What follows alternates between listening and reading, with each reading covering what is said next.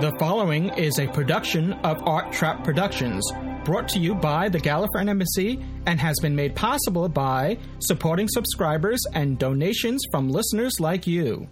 This episode brought to you by Podshock supporting subscribers. Go to arttrap.com slash supporter to become a supporting subscriber. Support the show and get extra content and other bonuses. This episode brought to you by Audible. Get a free audiobook download at audibletrial.com slash podshock. Over 85,000 titles to choose from for your iPod or MP3 player. This episode also supported by the Podshock Podcast Companion app for the iPhone, iPad, and iPod Touch, now in the iTunes App Store. Live from inside an embryo jar in the Rani's TARDIS.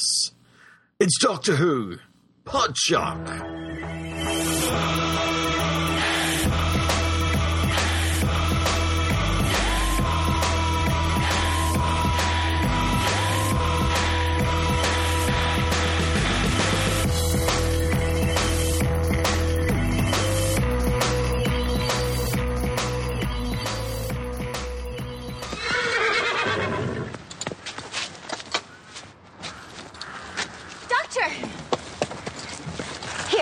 Let me help. Why did they attack you? They didn't. They attacked the machinery. That's right, miss. They was after smashing up machinery. Oh, I'm lost. Why would anyone want to smash machinery? They're scared of robbing of their jobs. Maybe. You suspect another motive? Let's say I'm keeping an open mind. Can you stand? Odd that. Leaving Jack Ward behind? They're usually such mates. That's an unusual mark. How did you come by that? Oh, bloody. Easy. Hey! Hey, steady. I was trying to help. What's got in here, Jack? Can't fathom it. Never seen him like that before. Well, so much for playing the Good Samaritan. Oh, Mr. Stephenson's not going to be well pleased about machinery. Don't suppose he will. Stephenson? Waiting for them parts he is. George Stephenson? I sir. do you know him? No, of him. Peri, how would you like to meet a genius? Thought I already had. Eh, yes, yes, of course, but uh, I haven't changed the course of history. Indeed, I'm expressly forbidden so to do. But George Stephenson will. Could that be what all this is about? An astute observation, Peri. Can you give us a lift? The Gallifreyan Embassy presents Doctor Who Podshock, episode 301. Uh, welcome to uh, episode 301, as Ian just said. And this is. Since the earliest days of podcasting, when Classic Who was the only Who, there has always been Louis Trapani.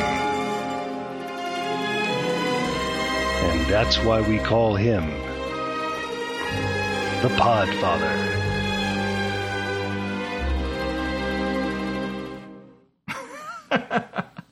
Well, I want to thank Lee, Lee Shackelford, for that submission there. You, a couple episodes back, I did little intros. Uh, one was an old one from uh, that Ian made for Dave, Dave A.C. Cooper, who's on the show with us, and um, and I did a a on the fly intro using Danger Mouse theme music for Ian, and um, and he Lee felt that is um, I should have had a theme as well. So thank you, Lee, for that. And let me continue with the intros because uh, speaking of Ian and um, and Dave, both of them are on the show today. So uh, across the Great Pond is Mr. Dave A. C. Cooper, and let's I'll continue the tradition here. Who is Dave A.C.? The blogger, podcast host, Doctor Who fan, wine aficionado, and gadget guru. The man with the plan, the gentleman podcaster. Catch him on Doctor Who Podshock, the CIA podcast, and his very own vlog at www.daveac.blip.tv. He's suave. He's debonair. He's British. He is Dave. Dave AC.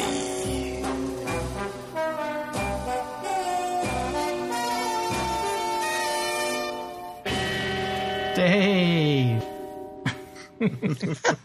Well, if you can extend your hand all the way over the Atlantic, I'll kiss your ring. Podfather.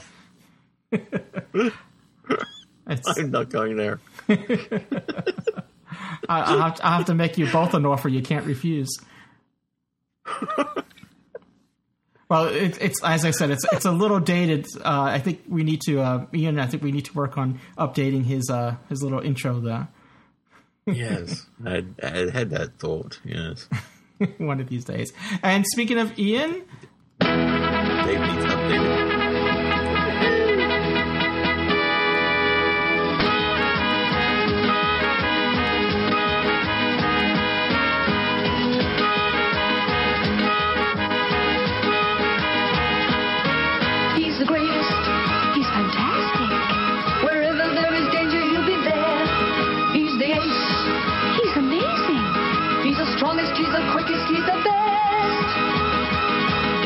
Uh, Ian Bisset.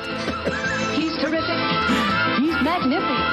He's the greatest secret agent in the world. Danger Mouse. Ian Bisset. Uh-huh. He's the fastest. He's the greatest. He's the best. Danger Ian Mouse. Bisset. Danger Ian Mouse. Bisset. Danger Ian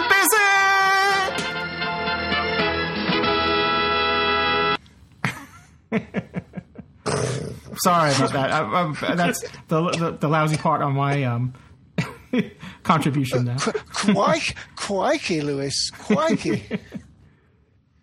Oh, Dave AC fold. Hello, everybody. It's me, the guy with the wine. Ian is a uh, New Zealand transplant here on in in the U.S. on my side of the shore here. So, uh, but though south of me in sunny Florida. Way south. Sunny. south. Yeah, yeah, I guess. guess it's sunny here. Hey, I, The envy of all your winters. it's after our winter. I'll, I'll trade you. I'll trade you if you want to uh, switch uh, locations during the winter months. I'm all for it. I'll become a snowbird. Oh, oh, there you go. Oh, well, you see, that's what I've never understood. You know, they call it, uh, you know, snowbird season, but we're not allowed to shoot them. Well, unless unless you Like stand your season, ground, then then, then it's acceptable. Yeah, stand your ground in Florida.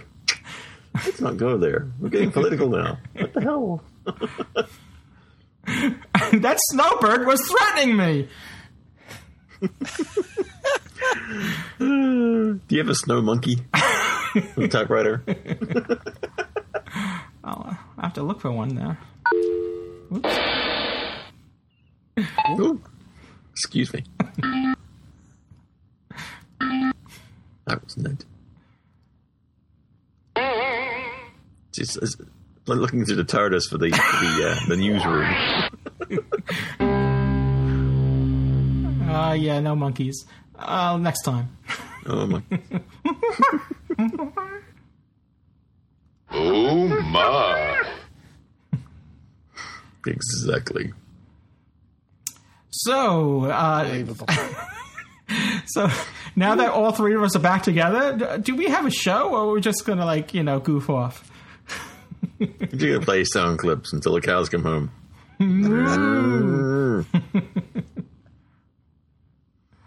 All right. Well, let's. Uh, I, I guess we should start the show, and then I guess we usually start the show in the newsroom. So for that, we have this. So first up in news, it's uh, casting news. It's you know this is the season, uh, the time of the year where the new the new series is in production, and slowly you know little uh, trickles of information comes out, and sometimes it's casting news. And this is um, the BBC has confirmed that actor Tom Riley is to appear in episode three of the new series, which is uh, coming out later this year. I believe it's uh, either late August or autumn, or I'm not sure. I, last I heard it was August, but I've heard others say um, otherwise. So, um, Well, the episode three won't probably be until September because it's Yeah. starting, I think, the end of August. yeah. So I'm not really when I see his face here, and he kind of looks familiar. At first, I thought he was someone that might have appeared in Torchwood, but I don't think that's the case. He just has that familiar look to him. But he was No, but he in has Right. been in Casualty. yeah, which I've never seen. So, but he's so yeah. well, I'm just saying. I mean, I, I, don't- I don't mean anything by that. I'm just saying that he's he looks has a familiar face to me, but I didn't see Casualty. He, um, I think he's been in a number of things, but definitely this will be his highest profile outing when it happens. And of course, it's the Mark Gatiss episode that uh, is the third episode that he will be in. and Mark Previous Gatiss- appearances were Lost in Austen, St Trinian's 2, The Legend of Fritton's Gold. I think that also starred, if I'm not mistaken, it starred David Tennant. Could be wrong. Yes, No, it did alongside yeah, alongside David Tennant. Yeah, Yep, it looks like David Tennant. So, uh, Yeah, that name rings a bell. yeah. Yeah, uh, also uh, played uh, Leonardo da Vinci in uh, Da Vinci's Demons last year. And as I said, uh, Casualty 1906 and Casualty 1907. He played uh, Dr. James Walton. So, uh, uh, those of you who follow a certain podcast's um, commentaries will know the significance of Casualty. Lewis is scratching his head right now. Don't get a splinter. I no, I, I wear gloves. You know, I learned my lesson the hard way. Yeah. The, I mean, th- this follows on from the I think the news we already announced that Mark Gatiss had confirmed that he will be commissioned to write two new episodes. Yeah. and will form part of the third production block of the series, directed by Paul Murphy, whose work includes uh, Wizards the Alien, Trolley, Casualty, Waterloo Road, and Grange Hill. There's quite a lot of information there in that little piece. That's the um, the, the main thing about Tom Riley is just the sort of header account of that. Yeah, uh, Gatiss was uh, quick to point out that he's been commissioned to write two stories, but doesn't necessarily mean that both of them will be in the upcoming new series. So, you know, we know at least one will. Right. Do we want to go and mention some of the others there or not? It's quite a, a, a long list. Maybe we should just direct people to uh, DoctorWhoNews.net to the item. Yeah, okay, yeah. There's, there's other. Uh, now, are these confirmed people, there, or Well, uh, they're not in the same episode. I mean, there are guest stars like- for episode six. yeah? Yeah, there's, there's quite a, a, a group there. Nigel Betts, who played Eddie Hope in Emmerdale, uh, Edward Harrison, who's appeared in uh, roles such as Doctors, Jimmy Vee, veteran of Doctor Who, whose previous roles include The Graske and the Moxa Balloon from Voyage of the Damned, And if you and were, Balalalafakalala. that's right. I, I don't think there's anything spoilery about it. In case those are wondering that, I, I don't think any of these cast members are any that are giving anything away by announcing that they're, you know, will be starring in, in it. So, or co-starring or whatever you want to call it, participating, acting. Right. They're not, they're- basically, they're not giving away any any character information. They're just saying that these people will um, will be appearing. So if you do follow the link and go and, and, and check out DoctorWhoNews.net, um, there's very little information being given about any episode details. So, hooray! Hey! So moving on to uh, other news, which is sort of news. I, I don't know. It's uh, well, you know what they they did a séance and they they they summoned up the spirit of Jon Pertwee, who's been dead for almost eighteen years, and they they said, well, what do you think of the new Doctor that has been chosen? Well, okay, not exactly that, but his son Sean Pertwee has uh, recently revealed that um, that his father was very fond of of, of Peter Capaldi, and uh, um, he said he was a very lovely extremely lovely gentleman, and he was uh, a very kind to his family and his father uh, when his father had passed away.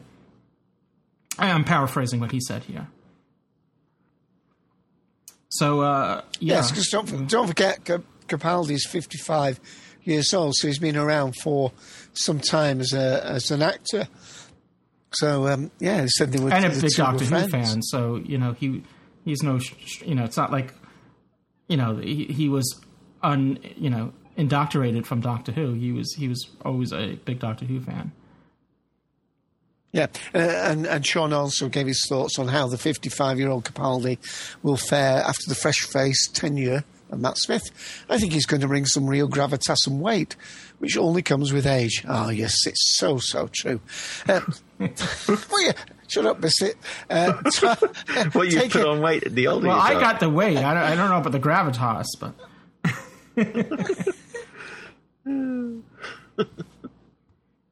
yeah, good stuff there. Yep. So, uh, and also in Uh, related I- news is that um, Sean Pertwee is starring as Alfred, the the butler, in the new uh, Gotham, you know, the, the prequel to the Batman, um, I guess you know, series. They're, they're working on this um, show called Gotham, and he's playing um, Alfred, the you know uh, Bruce Wayne's butler, which they released a photo of him, and it's, it's always a striking resemblance now. As he's as Sean Pertwee's getting older, you can see you can see more and more of Jon Pertwee in his face. Right. Absolutely, yeah. Um, uh, the thing that I'm taking away from this uh, article from the Radio Times as well is the um, that uh, the Musketeers, uh, where of course uh, he played. Um, not, I should say, Peter Capaldi played uh, Cardinal Richelieu. Uh, that concluded. Now, now, this article is dated the uh, 31st. 31st, isn't it, of, of March. Yeah. So uh, it's just finished. I must admit, um, although I've got all the uh, the Musketeers episodes recorded on my uh, hard disk, um, I think I've only watched the first three, and you know I, I've still carried on recording it. Um, wasn't overly impressed with it. Very lavish production, um, and I will get round to watching it, but. Um, it, it wasn't much, uh, was it, must see TV as far as I was concerned. But that's not to detract from uh, the Peter Capaldi's, uh, you know, uh, part in that. But um, I don't know. Maybe it was the the way it was introduced. I, found it had. Um, I mean, for me, G, the, to me, the best D'Artagnan uh, was Gene Kelly, and that was a blooming musical. But the fencing and that was so stupendous.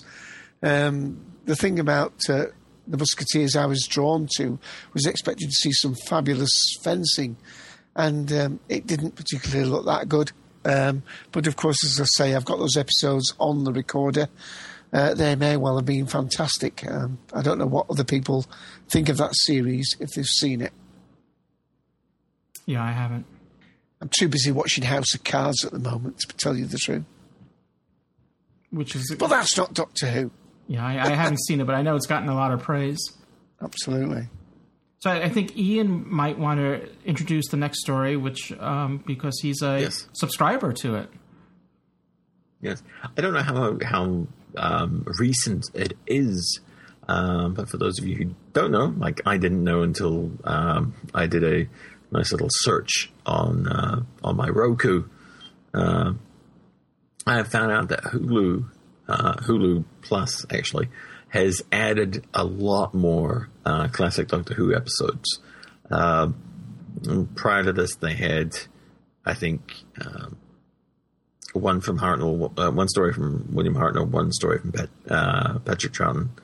Um, I think two um, Third Doctor stories, and then one from each of the other Doctors, maybe a couple of couple of Tom Bakers. But now there's um, we've got um, uh, a plethora really to choose from. I mean, there's some things that are missing, but compared to what we had gotten before um, on the likes of Netflix, there is a lot of classic Doctor Who. So if you've been looking for some some things to watch or or to try and get people into to watching classic Doctor Who, then I really do have to recommend. And, and I don't normally kind of post these things on people or try and recommend uh, a paid service, but if you're looking for some classic Doctor Who without going out and buying the DVDs and, and kind of you know getting people into the classic series, then Hulu Plus is the place for you. Um, I've been catching up on uh, some Pertwee stories. I just got done with uh, the Claws of Axos um, earlier this evening, um, and um started into Colony in Space. Um, and I mean, even the the, the, the earlier episodes, um, the, the Mind Robber. I think, I'm not sure if they had that before on on there or not. Um, they've got quite a few William Hartnell episodes. Um, episodes of the Chase, Space Museum. Uh, they've got the Aztecs on there, which I know was was quite popular on, on most of the services. But uh, um, yeah, it's it's great actually. And, and the other thing that Hulu has done uh, that I re- had recently discovered too is they've they're with the exception of the 50th anniversary special and the Christmas special, uh, they are all up to date with uh, the new series as well. Um, they've added the second half of what is it, Series Seven. Um, so Series Seven is now complete on on Hulu, where it is not the case on on Netflix.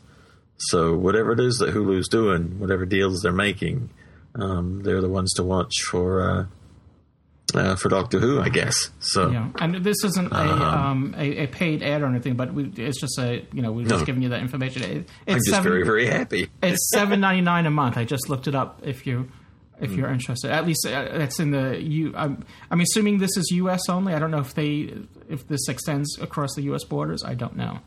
Yeah, I I I know that uh, a friend of mine in New Zealand was going to have a look at Hulu and and and, and check that out.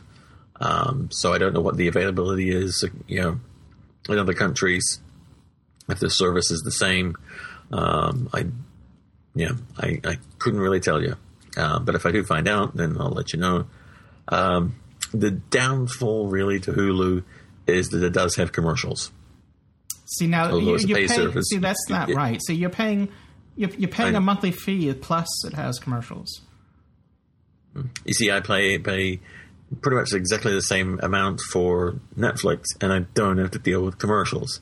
So I don't quite understand. The one thing that Netflix, I mean, that Hulu does that Netflix doesn't is you get current episodes of TV shows. Um, for example, Arrow. Um, you'll get them. I think it's something like five to seven days after they've screened, or or or maybe it's less now. That's I think the reasoning behind their um, the commercials is that's how they get you um, new episodes of TV shows is by having limited commercials. They usually have about uh, th- at least three for a half hour show, more for a, a full hour. So, or should I say, forty five minutes. Um, so that's the downside, but. I'm, I'm on that page now, with- looking at their catalog. It's it does. I mean, like you said, they don't have everything, but it's an impressive lineup here. You know, Yeah, um, do you have a nice selection of, of episodes? I'm, I'm, I'm kind of, I'm doing the thing that I should have done, you know, a few years ago. But, but when you're, when you're in Doctor Who clubs and stuff like that, and you're watching stuff, you're usually kind of uh, socializing at the same time the episode's on, and you don't get to watch everything. Um, and so I'm going back really and kind of discovering a lot of stuff that I haven't either probably haven't seen in a very long time since I was a child, and you could try or it for stuff free. that I may not have ever. Yeah, you can try it for free for like a month.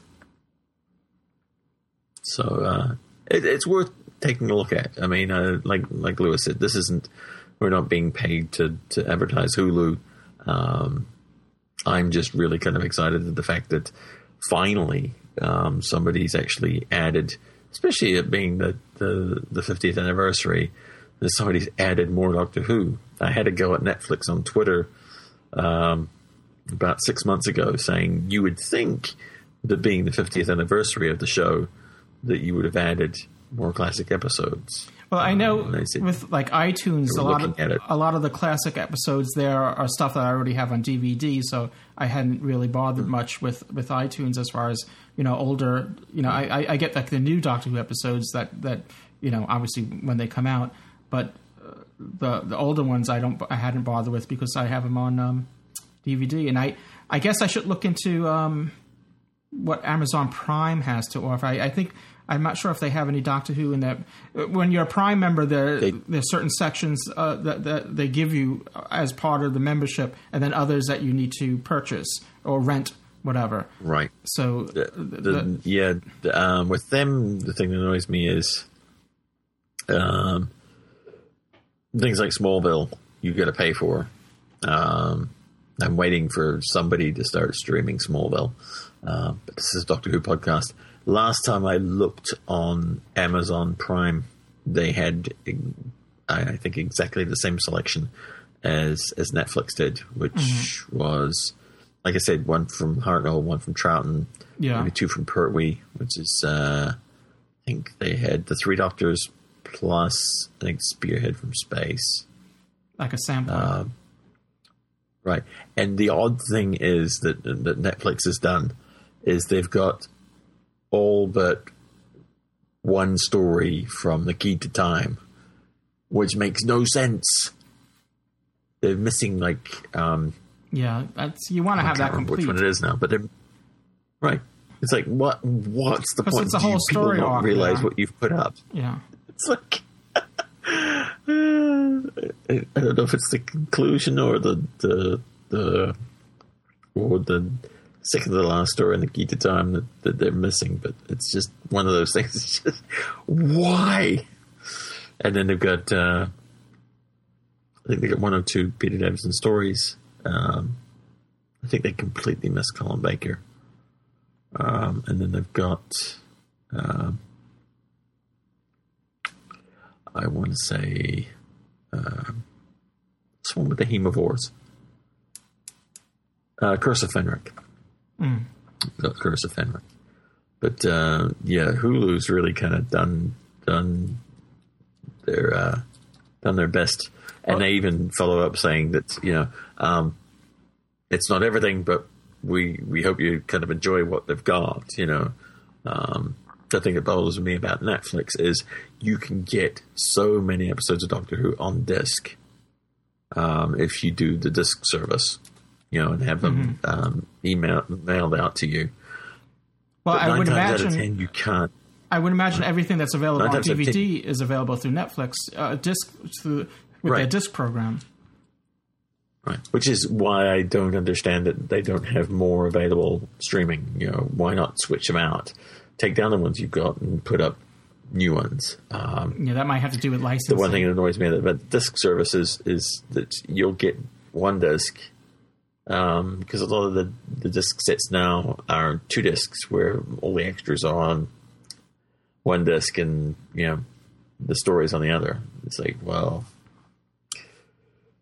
Well, that's the Yeah. advantage of the discs is is the extras as well. You you miss that on the streaming Right. services. Right. But it's, Right. it's nice to be able to catch up. Like I said, you know, um, being able to watch stuff that I haven't seen in a very long time, especially since I was a kid, and you get to appreciate it in a whole different way. Um, hmm absolutely. you know, watching Mr. Chinn from the Ministry doing his darndest. I think it's slightly different here in the UK. I mean, we have the uh, we have the main things like Sky, who've now brought out their own little box called Now TV, and next Netflix is gaining traction, and uh, that's taking over from Love Film, and um, then we have uh, you know Virgin, Talk Talk, BT. Uh, who are trying to, you know, uh, you know, leverage uh, fast internet connection now, uh, taking over from satellite.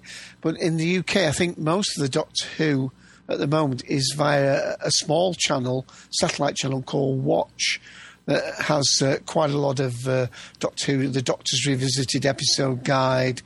Uh, it has Torchwood on, um, uh, lots of things like that. Um, so in the UK, at least, it's an actual uh, watch is the channel to catch up on your Doctor Who at the moment, and of course BBC Three, and that's a little bit of a bone of contention. The place where you can usually catch, um, you know, repeats of Doctor Who. They've just had, uh, they've just gone through, uh, you know, uh, the the the Pandorica and the, the Big Bang and so on. But uh, they're talking the BBC of actually closing uh, BBC Three and making that an internet channel only on the BBC iPlayer. So things are a little bit in flux here in the UK for people who want to catch, uh, you know, certainly classic Who uh, and uh, BBC Three has been the one place to catch new Who, but repeated. Uh, and at least that has gone to. The, the sad thing for me, of course, is that BBC Three has gone HD, and now they're talking about closing it in the next 12 months and taking it online. Uh, I mean, we are. I mean, things are definitely changing. There's definitely, uh, you know, um, uh, the success of things like the Apple TV uh, Yeah, well- here in the UK, the Now TV, Netflix has probably been the biggest, you know, pebble in the in the pond, as it were, in terms of all the ripples it's caused here. Well, just today, Amazon announced and uh, released their their new box, their new set top box called Fire Fire TV, which um which may or may not carry Hulu. I'm not sure. I know Apple TV carries Hulu. Uh, Roku carries Hulu. Um, A lot of a lot of streaming. You know, your Xbox and whatever you know have Hulu, so you can watch it on your you know on your on your big screen TV. You don't you don't you can watch it via the web, but you don't necessarily have to you know iPads and they have Hulu apps for that too, and probably you know I don't mean to. d- uh, to I'm sure on Android as well. I'm, I'm guessing. So yeah, Hulu's calling out to me, He's saying Hulu, Hulu. Sorry. I'm, I'm, I'm I, I, not that I'm not that I'm saying anything bad about you know some of the classic episodes, but I'm kind of forcing myself into into watching some of these ones that you know before I hadn't looked at, especially the black and white ones, because you know Oh, you gotta the force 80s, yourself you to watch I- Doctor Who. Oh, bloody hell! I gotta watch Doctor Who. Nothing wrong with black and white. no, Nothing no, wrong there with- isn't. But you know, there's this kind of like, well, you know, but I'm I'm discovering Doctor Who in a you know in a new way, and uh, you know, being forty odd um, now. you get to appreciate it in a whole different way, you know. Uh, but before, when I was a kid, you know, you th- there's that attitude of like, well, it's black and white, it must be boring, you know, and that kind of tends to kind of carry over until you start really kind of watching these, and uh, that's where I'm at right now. You know, is um, you know, I mean, I watched the Aztecs. mm, What was it last year? I was like, you know what, this isn't bad at all. um, go ahead. I was going to say, uh, I mean, that uh, uh, confounds me somewhat. It doesn't take a lot, I know.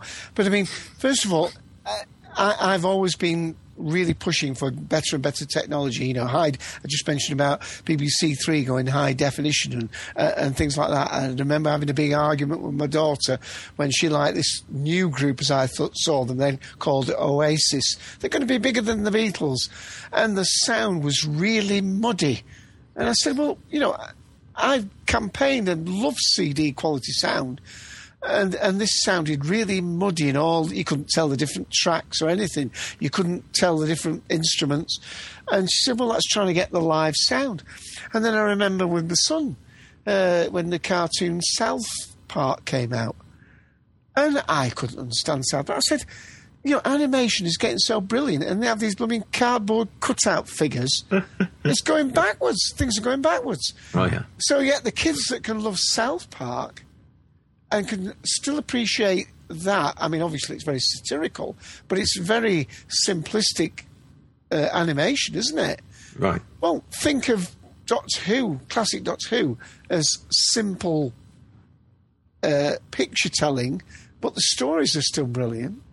Right.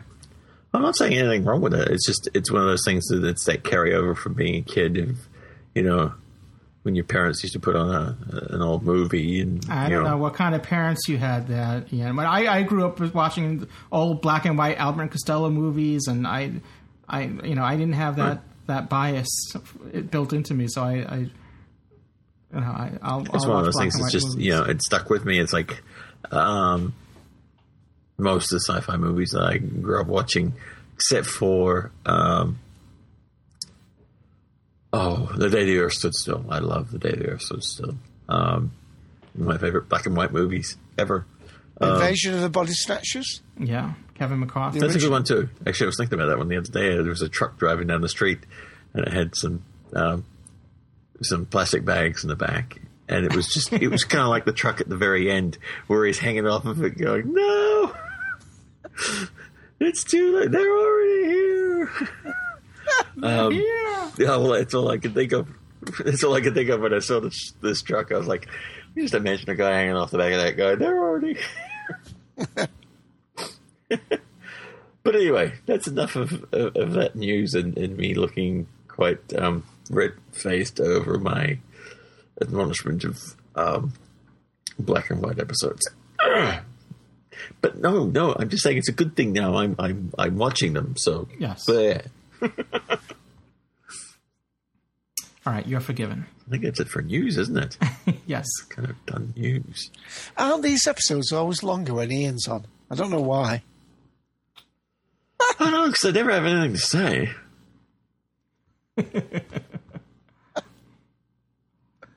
All right. Well, we'll be right back with our review. Uh, We didn't even announce what we're reviewing yet, but you know what? I won't say it now. You'll have to stay tuned. We'll be right back with our review of Doctor Who.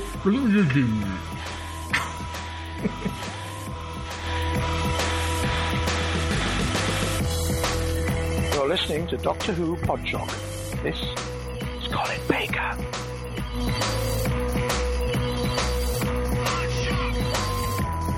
The story we are reviewing today introduces a new villain into the Doctor Who lore, and it also reintroduces the Master, who we had assumed was destroyed in the previous story.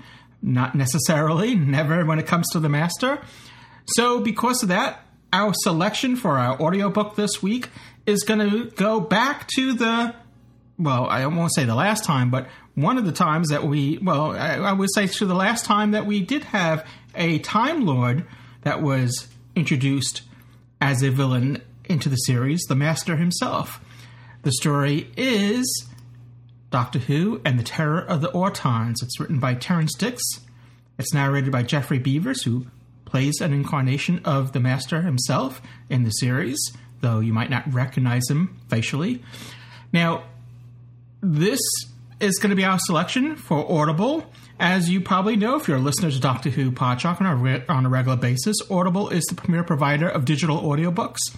Audible has over 150 titles to choose, 150,000 titles that is, to choose from in all different genres, uh, be it thrillers, sci-fi, comedy, romance, business.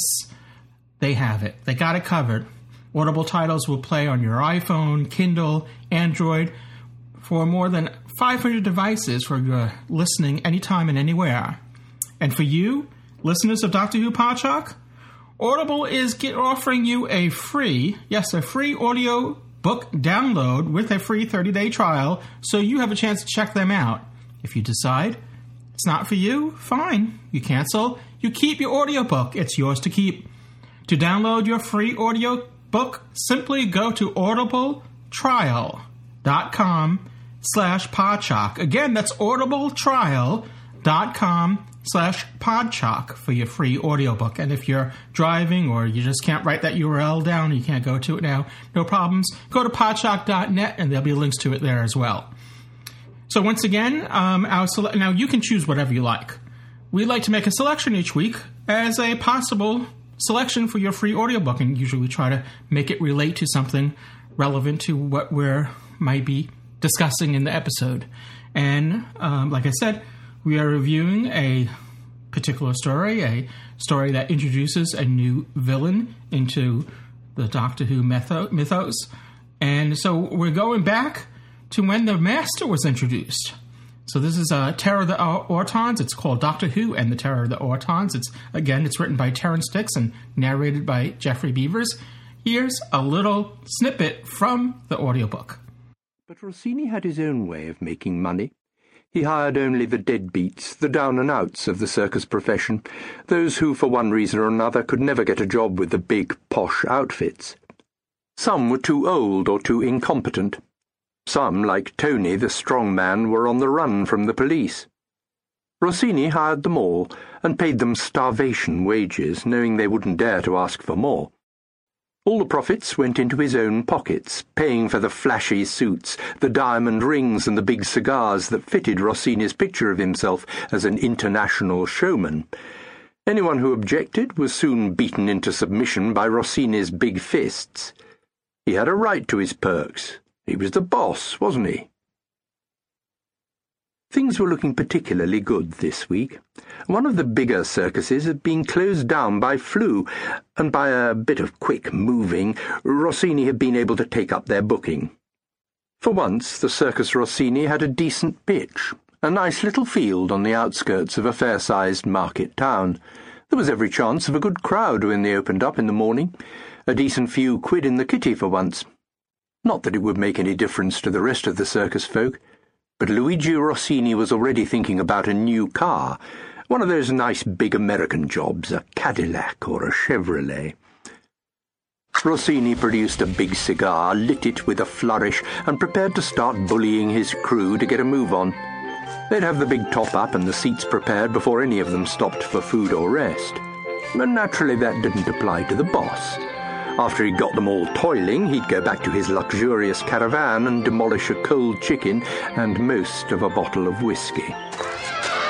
Suddenly Rossini heard a strange noise. A sort of wheezing, groaning, mechanical sound. It seemed to come from the furthest corner of the field. There, under the shade of a few trees, was parked the horse box which held Madame Mariella's prancing ponies, three worn-out old nags who could hardly manage a gallop, let alone a prance. To his astonishment, Rossini saw that another horse box was parked beside it. But this was a horse box of a very different sort, glossy and gleaming, brand spanking new. The sort of horse box to carry Derby winners to the racecourse, but what was it doing in his field? Why hadn't he seen it drive in? Angrily, Rossini strode towards it. He peered suspiciously into the driver's cab. It was empty. Rossini marched round to the back and hammered on the rear doors. But as soon as his fist touched the door, he snatched it back in dismay. The horse box tingled. He felt a hum of suppressed power, almost like an electric shock. The rear door snapped open, and a man stood looking at him. Again, that's uh, Doctor Who and the Terror of the Autons, and we see the introduction of the Master uh, in that clip. You almost you get to the point where um, he is he is introduced. So uh, to download your free audiobook, once again, go to audibletrial.com slash podshock. Again, that's audibletrial.com slash podshock for your free audiobook. Also, just to clarify what I said earlier, is that in the previous story to the one that we're reviewing today, I said that the master was destroyed. I meant the previous master story, not the direct previous story to the one that we're reviewing today in this episode of Doctor Who Podshock. Just to clarify, I meant the previous story that had the master in it, which actually is a Peter Davison story. Oh, now I'm giving it away. All right, well, without any further ado, let's go to our review.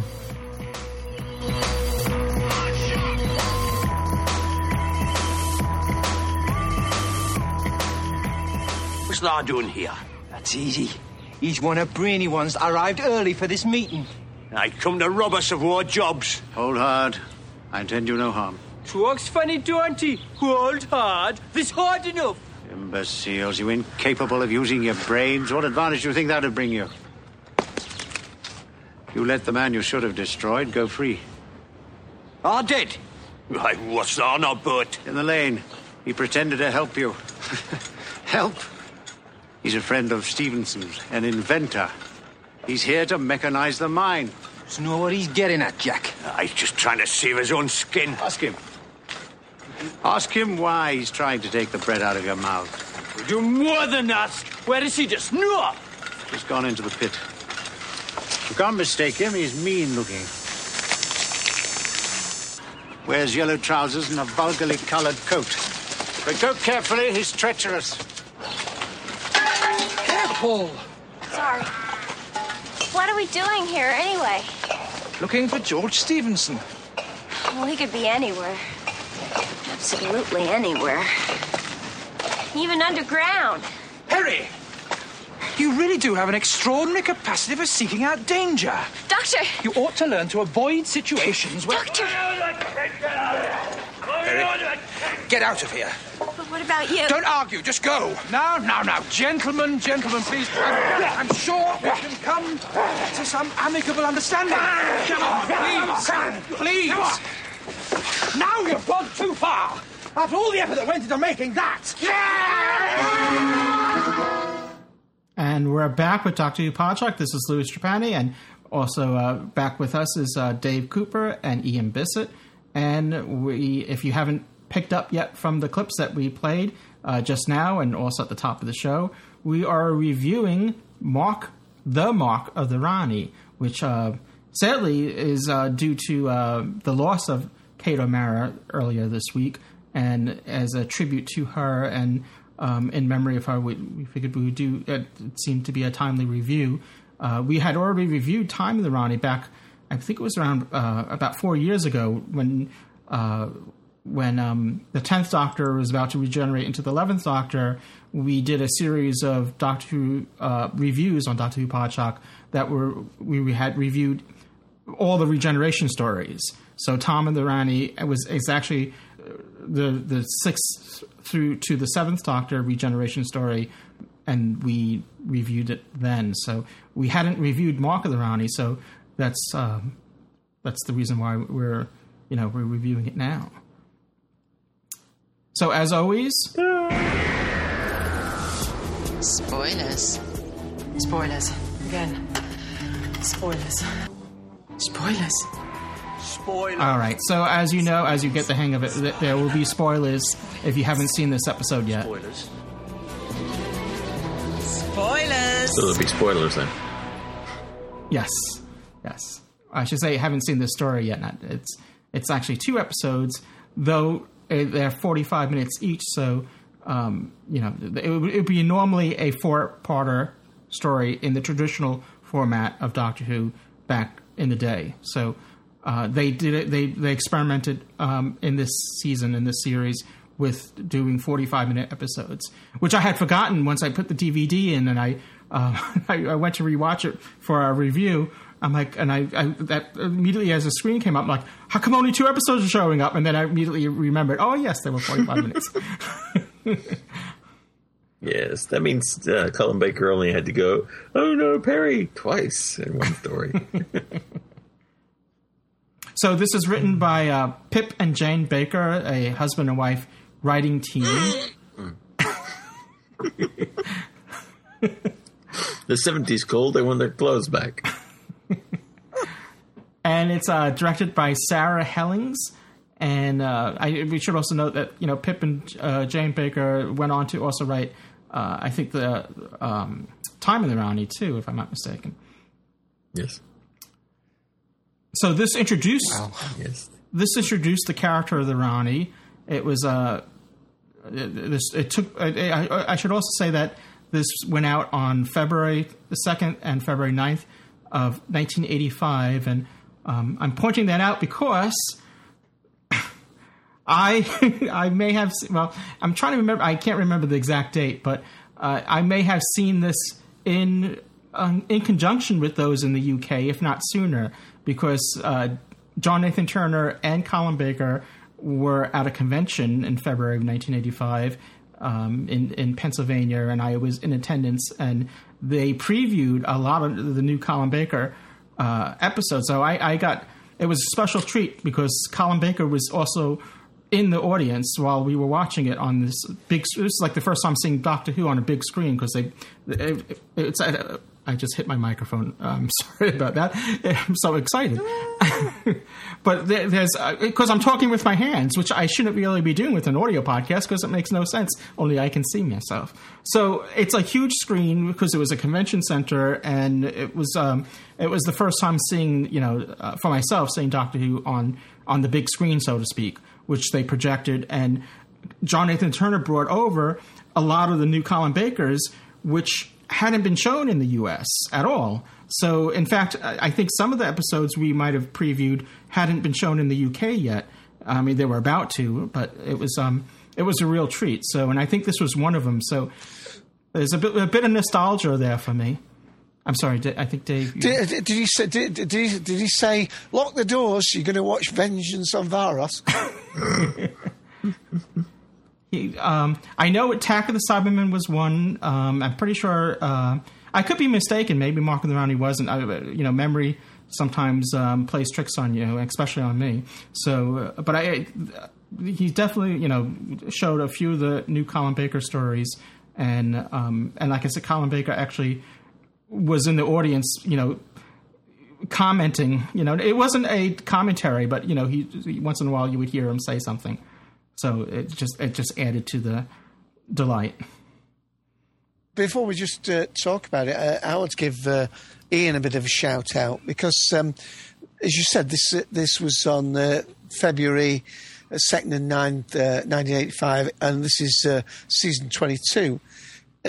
Ian gets about me. He, he, says I go on a lot of podcasts, but he was with Brent on The Quest is the Quest, and I think you got season twenty two to talk about, didn't you? Yes, I do believe we did. Yeah. So uh, you can hear not only Ian's thoughts today on Podshock, but you've got to hear about contradict myself. if you're listening to on the Quest is the Quest, find him on the Doctor, uh, Doctor Who Podcast Alliance page, or look it up on Google, and the episode that dealt with season 22. One of the longest episodes of the Quest is the Quest. Ian is on that. It one. was not.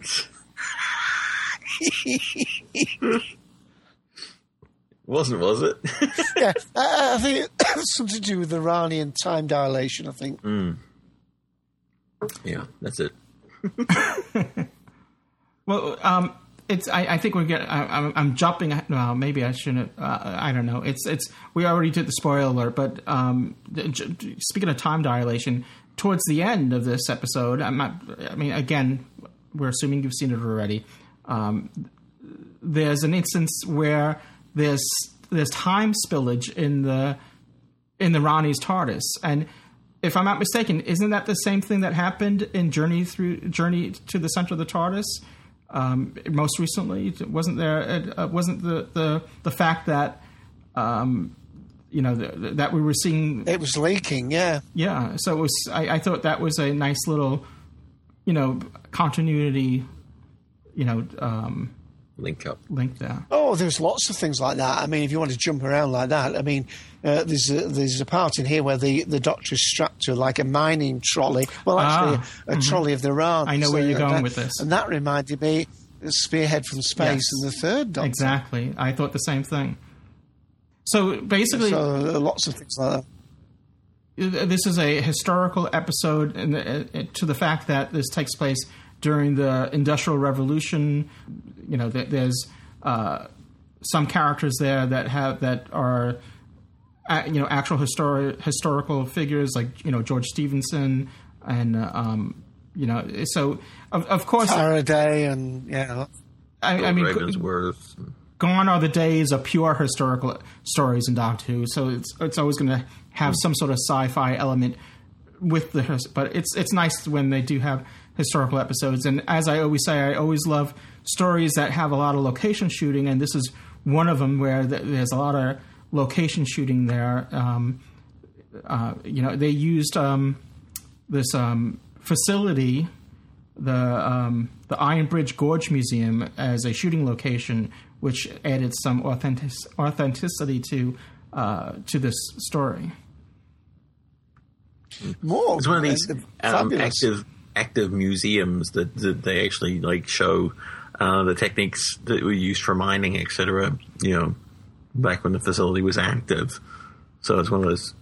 It's a great location to be used for for something for a story like this because you know you really get these things moving and you know um, you know proper looking period piece. Mm-hmm. You know, you, I you get that here in And the no. And uh, absolutely fabulous. I mean, I think it's a very small area. I mean, they made it look a little bit more established Mm. than it was. But um, uh, later, I'll talk a little bit about some of the extras on the DVDs, and uh, it shows you uh, the site that they used, uh, which is is not in the same location as the the accents would have you uh, believe. Uh, some very funny uh, accents in there where they think that the doctor talks with a funny accent. Uh, and, well, in fact, the master as well. But um, and we should say that that uh, although this is the mark of the Rani, it's one of the few stories where we have three Time Lords in Yeah, the episode. Because not only is it the introduction to the Rani, but it's also the return of the Master. And interesting enough, we, we get no explanation on how he returned because we we've seen him um, destroyed in, in the in the previous story by, by Peter Davison story. Uh, was it Planet of Fire or um, yeah Yeah, Planet of Fire and the uh, in, the, uh, the gas chamber uh, burned alive, basically. So we are led to believe. And the doctor believes. But, Mm-hmm. In fact, before we go any Um, further, and No welcome. You're not.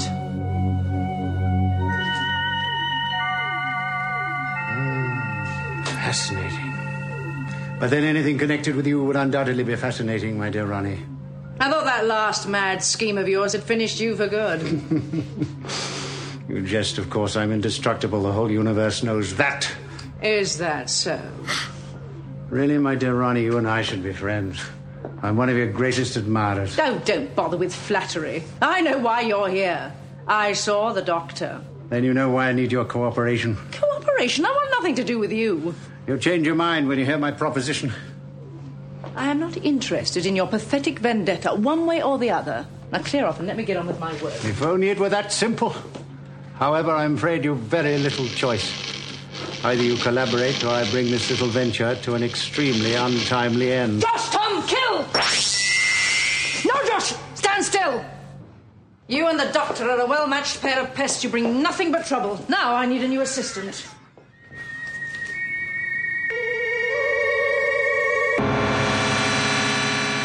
I wasn't wrong. I knew with you as controller it wouldn't be hypnotism, not from a chemist of your caliber.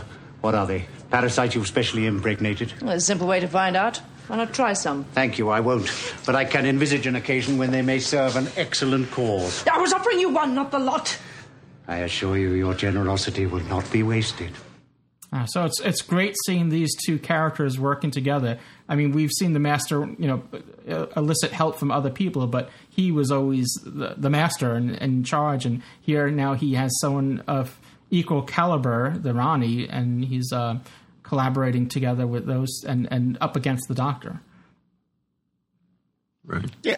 And she's a nice, nice counterpoint. Uh, I mean, I think she's a very interesting character because um, she's not, you know, she's not uh, involved with trying to uh, uh, suppress Earth or whatever. In fact, she she's uh, she has her own planet, her own people Mm-hmm. that Right. she uh, is is leader of, and that's referred to in the story. Uh, and basically, she's a, a scientist. Yeah, she uh, wants to do and her own work. but. She- uh, you know, she's not looking for world, you know, Yeah. u- universal domination. She's looking to do what she wants to do, and she doesn't want anyone to interfere with what you know her her plans. And but it's not, a, you know, it's it's not a big vendetta. She's a against the scientist, but she's a bit. yeah. she's a bit of a um, evil one at that. I mean, it's it's it's science for pure science, you know, regardless of what the the uh, the means are. You know, Mhm. um, she'll experiment on anybody or anything to get the results that she wants.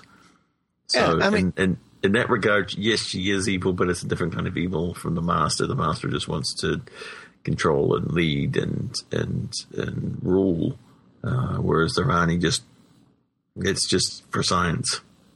Well, it, yeah, it, I mean, in some ways, it's it's rather worse in one effect because she, she, you she doesn't think of people as actually having a, a you know, a soul or a body. Uh, I mean, it's not inferred in this story in, in, any which way at all. But if if you wanted to think of a, a real life comparison, you, are talking about Doctor Mengele or somewhere like that. You know, from the, you know one of the the experimenters from the you know the Nazi. Uh, death camps or whatever, where basically she just sees the human beings as, as fodder for her experiments. Now, in this case, you could argue that it's not just an experiment, she's extracting this vital. Something like dopamine, I think you would call it, uh, equivalent in in the real world uh, from these brains, uh, because um, because that's something that uh, is is required back on her home world. It, it induces and, um, sleep. It induces okay. sleep. So when you when she extracts it, these uh, people, mostly men in this episode, are go without sleep, and then they, they get a bit wiry. Yeah, mm. uh, I mean, I think the cl- the closest relationship to hers as a, a Time Lord is probably the meddling monk, uh, mm. if you can go back that far. Yeah, absolutely. Yeah. Interesting thing about this story that, that I didn't realize is um, this is the last Doctor Who story to have a female director until the episode Blink. Really? It was directed by Hettie MacDonald. Wow. Yeah. Yeah, I know. That's it's stunning that, that, that it took that long again before we had. I mean, I know that there weren't uh, a lot of episodes after following this one, but uh, yeah. Yeah, uh, uh, and one of the things, if uh, I'll jump in about the extras now, one of the extras is um, an interview with uh, Pip and Jane Baker. And one of the things that they say when they were approached to actually do this, um, they were um, they weren't told, um, you know, you know how to bring this person to life.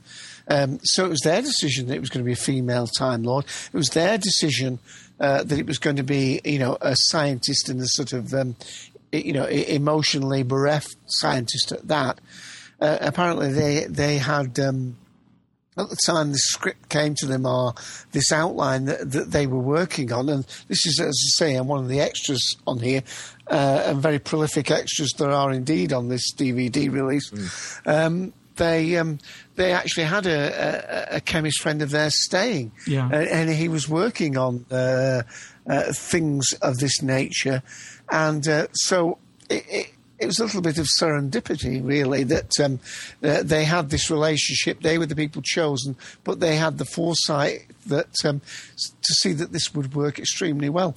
I mean, I, I uh, when I watch things like um, I don't know Spider Man or, or, Batman, I, I, always bemoan the fact that you know they have you know they're always up against two villains. They can't have just one storyline. There always has to be two villains mm. in it. Mm. And sometimes you could have argued, especially like you said, Louis, you, you look at the DVD, there's only two episodes, admittedly, the double length one, so let's call it a four part story. But to actually uh, manipulate a storyline where you have three very, very powerful and on screen important characters the, the Doctor, the Master, and the Rani, and give them each sufficient storyline and reason to be there, and then the conflicts that, that that brings together enhances the story. It just doesn't, you know, you know, the the, the Rani is not merely the pawn of the Master. Um, she has her own facilities. Indeed, there's a couple of instances in the uh, in the storyline where the master, you know, uh, congratulate the Rani. In fact, the Doctor does when he goes into her um, uh. And, and, one great thing is, uh, it made me think of the tenth Doctor in uh, Is It Silence in the Library, where he suddenly realizes he can click to open the door. Um, but one of the things that the the Doctor has never had at this stage was um, a, a, remote control, uh, because mm-hmm. one of the mm-hmm. things that the Rani does is that she they're in the mine, they're in the master and even the master is saying, "You've got a remote control." I mean, never mind that your your your uh, you know sixty dollar Roku now has a remote control. They're surprised in 1985 that you can have a remote control for your TARDIS. Yeah. which and the end of this episode, the Doctor could have used it too, but, but instead, uh, George uh, George Stephenson um, rad, rad, gathered up. I don't know. He said about 50, 50 workers, whatever, and hold the TARDIS up because uh, at some point in this in this story, the the TARDIS falls into um, a mining well. Yeah. Uh, another interesting um, aspect, you know, you mentioned about the director is that the music here was uh, this the music that you see that you hear in this story.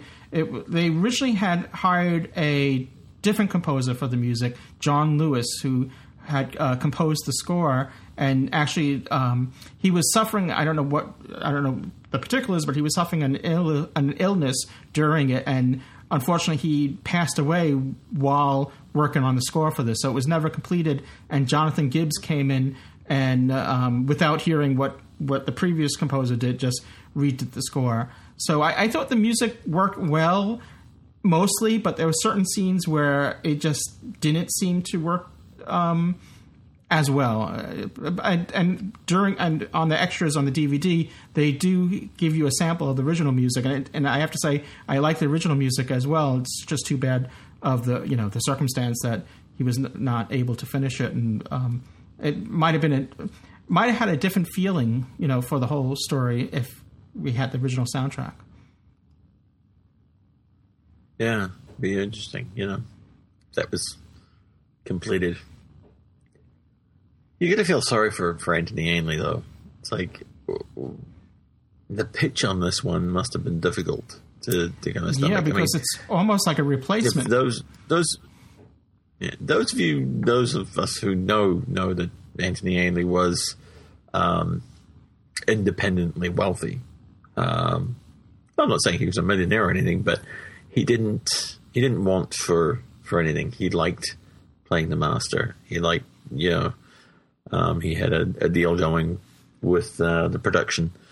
Um, and for his continued involvement with that character and mm-hmm. um, but again, it's gotta it's gotta seem slightly strange that they're they're bringing in basically the female equivalent of his character. Um, and, and what's more is he, he he played second fiddle in this story mm-hmm. to the Rani. Um, you know, he comes off as kind of this, you know, spiteful, vengeful, you know, little upstart, really, rather than the um, domineering. Um, take over the world kind of guy that we've seen prior. You know. Mm. Yeah, and he Anthony Ainley was and, very much uh, he he he was very passionate about the character. He and he guarded it, and it was very much his baby in a sense. And if you've seen him in per, at you know mm. at conventions or whatnot, um, I think you this would have been um, you know you you would have seen this there because he just. Uh, he, he he really had a fondness to the to the character, and and like you said, he didn't have to do it, but I think he he really enjoyed playing the master. Right. So yeah, it had to be a bit of a, a difficult thing to stomach, like you know, playing you know second fiddle to to, to Kate O'Mara. But it must be kind of fun too, because Kate O'Mara is, you know, really was sorry, uh, quite a, a, gifted actress and uh, did play plays the part superbly. Yeah, now now we lost um, them. It both. would be. Yeah. I think. I think it would be. I think it'd be more of an insult if you were you were being replaced by somebody who was a bit shy at it. but would you say he played second fiddle to her? I mean, I think it was pretty well balanced. The uh, the the um, the the way they had screen time and uh, I mean, yeah. how it worked. Yeah, screen time it was fine, but the way the Rani treats the master, and the master's ultimate goal in this is just to destroy the doctor, takes him down that level of of, of menace to rather than wanting to control the earth yeah, or I, you know. I, I, agree with Ian. He he really was. The master was observing a lot. You can see this, and, and just watching the story, you see him just like watching characters. He wasn't really taking the lead and and steering you know the, the story as he would normally. Ah. No, well, I disagree there because if if you know the quite a lot of stories in the classic series where you know you see somebody hunched over a monitor and you can only see the back of them, and of course, uh, regulars things uh, that's going to turn out to be the master, uh, and often it was. You know what I mean? But he, he would often, you know, think of keeper of Traken or something like that. He would be in that sort of watching uh, and, and and off screen point of view and skulking about, as you might say. Uh, I've just got slightly distracted. I've just noticed that um, one of the th- other things he was in was uh, Blood on Satan's Claw, which, uh, as everybody will know, that was a Wendy Padbury uh, uh, horror. Well, she wasn't the main member of the cast. Patrick Wymark was, but um, I didn't realise he was in Blood on Satan's Claw with her. But no, uh, go, going back to this, I, I thought it, it was pretty well written to be able to have, you know, three ginormous egos, as it were, uh, in there, and you could argue with uh, uh, Stephenson a fourth ego. Um, I, I, I think it was great. I think the only disappointment I had with the storyline was um, you kept hearing this roll call of um, great scientists, and you know, uh, and uh, and uh, when I first watched it, I, uh, years and years ago, well, perhaps not when I first watched it, when I watched it last before reviewing it for this, I seem to remember, well, how can these people from, you know, such advanced civilizations get, you know, so admired about reading names, you know, uh, you know, from the Industrial Revolution period here on Earth? And then you go back to something like uh, Star Trek Voyager, where Kathryn Janeway, you know, is interested in, you know, scientists from Leonardo, Leonardo da Vinci or, or whatever. The point is that uh, you've got to think that if somebody is of a highly intelligence like that, um, they may be limited by the technology of their time, but if you could introduce them to concepts then their intelligence would shine through. So now, when I was watching it this time, and I was reading this list of scientists and, and how you know the the master's uh, appeal to the Rani is, you know, don't you realise we've got a much bigger thing here? And the Rani says, I'm not interested in your plots of world domination. I've got my own little thing. And he says, if we go ahead and, and mould this world through these people and get a conclave based together, you can have all the, basically he's offered all the body she wanted, uh, so she could uh, take this um, you know this material from their brains. So um, I think there's an awful lot to be said for how well constructed this plot was. I mean, I thoroughly enjoyed it. I uh, I was watching it for this podcast again but it wasn't uh, it wasn't um, a, a trial or task by any means. Uh, and uh, you know, I watched it through virtually back to back, and um, the the the the whole place that it was done at gave it that authenticity. Some of the accents were a little bit overdone, but um, uh, all in all, I, I, thought it was a tremendous uh, thing. Kate O'Mara, I mean, it, it, seems unbelievable now when I think about it that the that the Ra- Rani was only in these 2 Mm-hmm. stories. Yeah, I not, mean, not um, counting Dimensions in Time, which we don't talk about. Um, yeah, it's right. It, it's she be, the character became a legendary status just and and it was only in two stories. It's sort of like um, you know. Um, the Zygons, you know, everyone for years people have been asking Dr. Ponchak when all the Zygons are going to come back, and and the same thing with the Rani. People always, anytime there's a female villain introduced, you know, in an upcoming story, is it going to be the Rani? You know, and so it's she uh, the, the character gained legendary status with just two two stories, really. Right. Yeah. Like you were saying, it's like everybody is like uh um in the Adipose episode, uh uh the nanny and that, everybody was like, Oh, well she's got a sonic device, she must be the Rani. it's you know uh, My- my it is vote- amazing for just two episodes the Rani, you know, um stamped her at her place in, in, in the history of Doctor Who. Yeah, I mean, I know some people want Joanna Lumley to be the Doctor, but I want Joanna Lumley to be the Rani. Oh, that would be fantastic, actually. I'm still waiting for the return of the meddling monk. Oh, Peter Butterworth loved loved him, brilliant. Brilliant. He's a, he's And another we- one that gained a uh, little status there with just one one story. Yeah. That's the other thing. yeah, so I mean, you, you you know a good character when when uh, everybody wants him to come back, um, and and the Rani's no different. Yeah. Uh, one of the things I did like about this, by the way, I mean, it was a historical story, and uh, one of the things was there was a, there was a scene where the Doctor was obviously fascinated by this engine because, of course, uh, the rocket that Stephenson uh, developed, uh, which which became you know, so important and pivotal in uh, in transport and so on. But in actual fact, that you know, the engine he was working on was originally, as it, as it showed here, it was to do with the coal mines. And um, there's a scene where the Doctor, you know, he, he wants to basically play with Stephenson with this steam powered thing. Uh, but then there's a lovely bit in it because um, the Doctor. Uh, you know, the, Stephenson asks him to help him, and I think it would have been terrible, terrible in in one sense, if the Doctor had told Stephenson, you know, how to make the engine be more efficient, Mm-hmm. because that way it's like sort of taking, detracting from a Yeah. human being's Th- th- There was that temptation, Uh, so- but so he- but he he didn't he yeah, didn't go but- on yeah, it.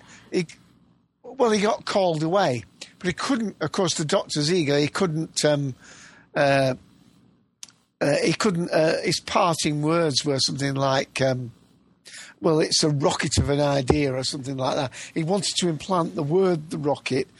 Yes, but he the point is, they still left it. Yeah. Yeah, but he still left it that this man still achieved this uh, thing. In other words, the doctor didn't change history in terms of he invented it for him, uh, which I, I did appreciate. Yeah. And I think back in those days, the, the, the BBC were a bit more sensitive about, you know, um, you know, uh, not having an effect on history uh, that, that, that, that would get the educators up in arms. Well, we, you know, and it didn't stop the Doctor previously. You know, the the the, the great Rome, the, the great fire in Rome. You know, was started by the Doctor. Uh, the the London fires, and you know, it, it, it, there's Uh, uh, well, uh, if you're talking about the fires of Pompeii, in actual fact, in the story as it was unfolding, the volcano wasn't going off. no, no. I, was talking about the first Doctor. I, I was talking about the uh, William Hartnell story. Oh, sorry. Oh, sorry. No, no, it's all right. It, What do you think about the? Um, I mean, um, let's get a bit armless here. Um, what, do you, what do you think about those landmines? These uh, yeah, suddenly trees sprouting all over the way. That was a little bit hard to. yeah, uh, it's a, it's a bit silly. It's a Um, bit silly. Well, the, the, what's even more know. silly I- is when like- when the tree moved. When when you know um, Luke that turned into a tree then was able to grab Peri. That that was a little harder to accept. I mean, Uh, I, I, I'm sorry, I have to stop you there. No, no, You no, know- no, You know, not- if, yeah, go on. even if I was turned into a tree, I would still make a grab for Nicola Bryant. Yeah, I mean the doctor did explain then. but He said something like, I'm not going to make any wood in jokes. You're I mean, up the wrong I must tree admit- there, buddy. Yeah, uh, when I when I watched it before, I I thought he's he's trying to, uh, you know, it's it's the trees turned evil, and it was only again watching it now that I realised, of course, the tree was protecting her from stepping back into the minefield. Uh, but I thought that was good. I mean, the doctor did at least make a thing.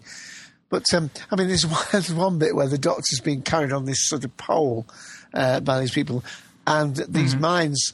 Uh, I mean, it was a bit unbelievable that the mines had been planted too cl- so close that he's, the six foot pole he was on, you know, became the two trees. yeah. But then as he slipped from that, There's there was one- another one yeah. below him. So there were like three within six feet, where we saw uh, the Rani. Um, it also reminded me a little bit of the Five Doctors, where they're um, they're stepping across the As chessboard, and uh, you know, yeah, uh, yeah, the, the the way they were laid out. Yeah, I, I thought Peri, you know, was looking down, looking for I think for vermilion or whatever the, um, the plant that she was looking for to help induce sleep. And she, she's, we can see the mines ourselves, the audience, and I don't know how she's missing them.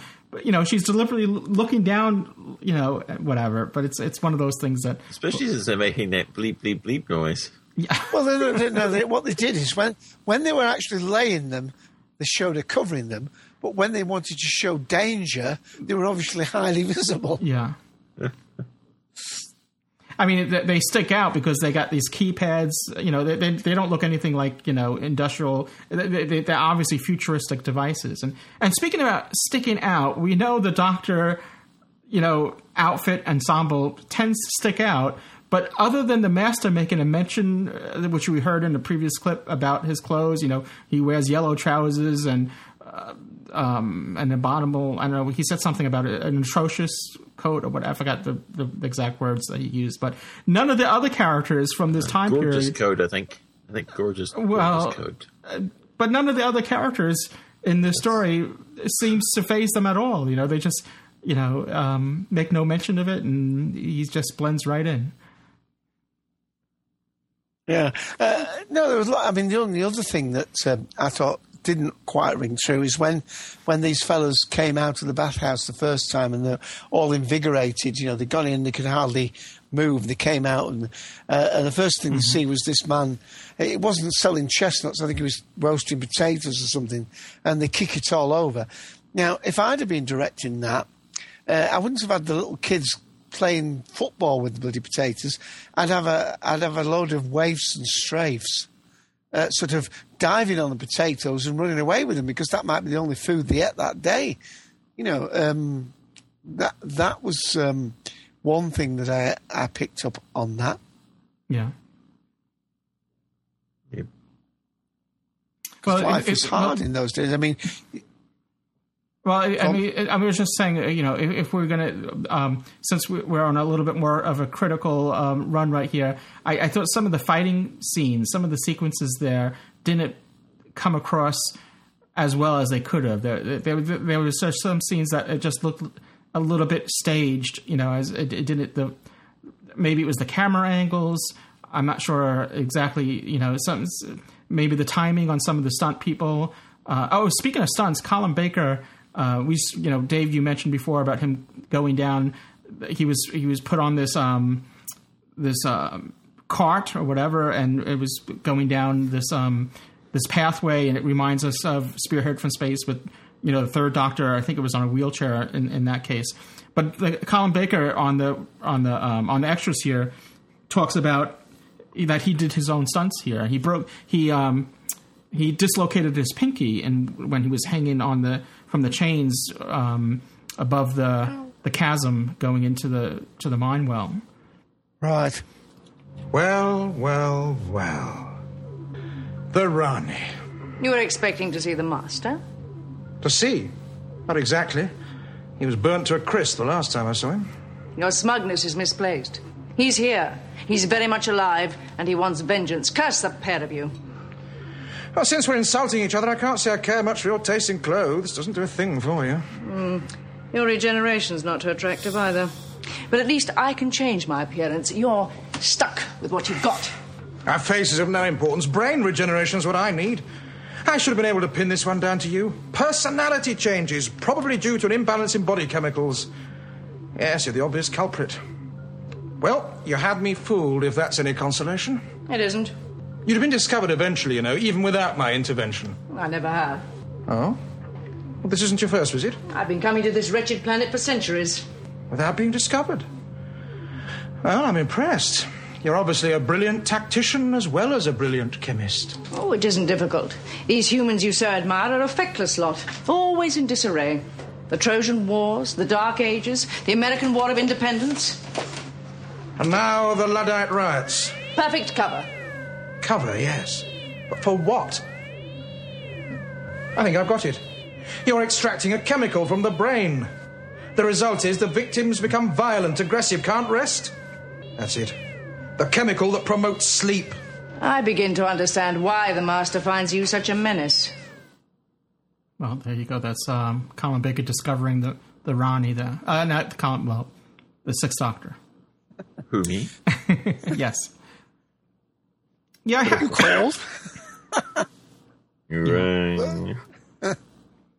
Yeah, just stepping away from the story a minute. I mean, one of the extras on it is a, a lovely little uh, feature. It's from the Saturday S- Superstore, which is one of the kids' programs. I mean, there's a lovely blue. Well, actually, the Blue Peter one is a bit of a historical one, but it's it, that's quite interesting because it has Peter Purves presenting Mm, it. And of course, Peter played uh, Steven with the uh, former early companion, Doctor. But yeah. um, this Saturday, yeah, they've got this call in. One of the girl, one of the people that calls in is a is a girl called Nicola Bryant. Uh, talking to Nicola Bryant on Saturday Superstore, and then they take another one, and it's the Master, and it's uh, Anthony Ainley that calls in as the Master, calling the Doctor out. There's some great extras. There's um, uh, uh, there's an alternative soundtrack.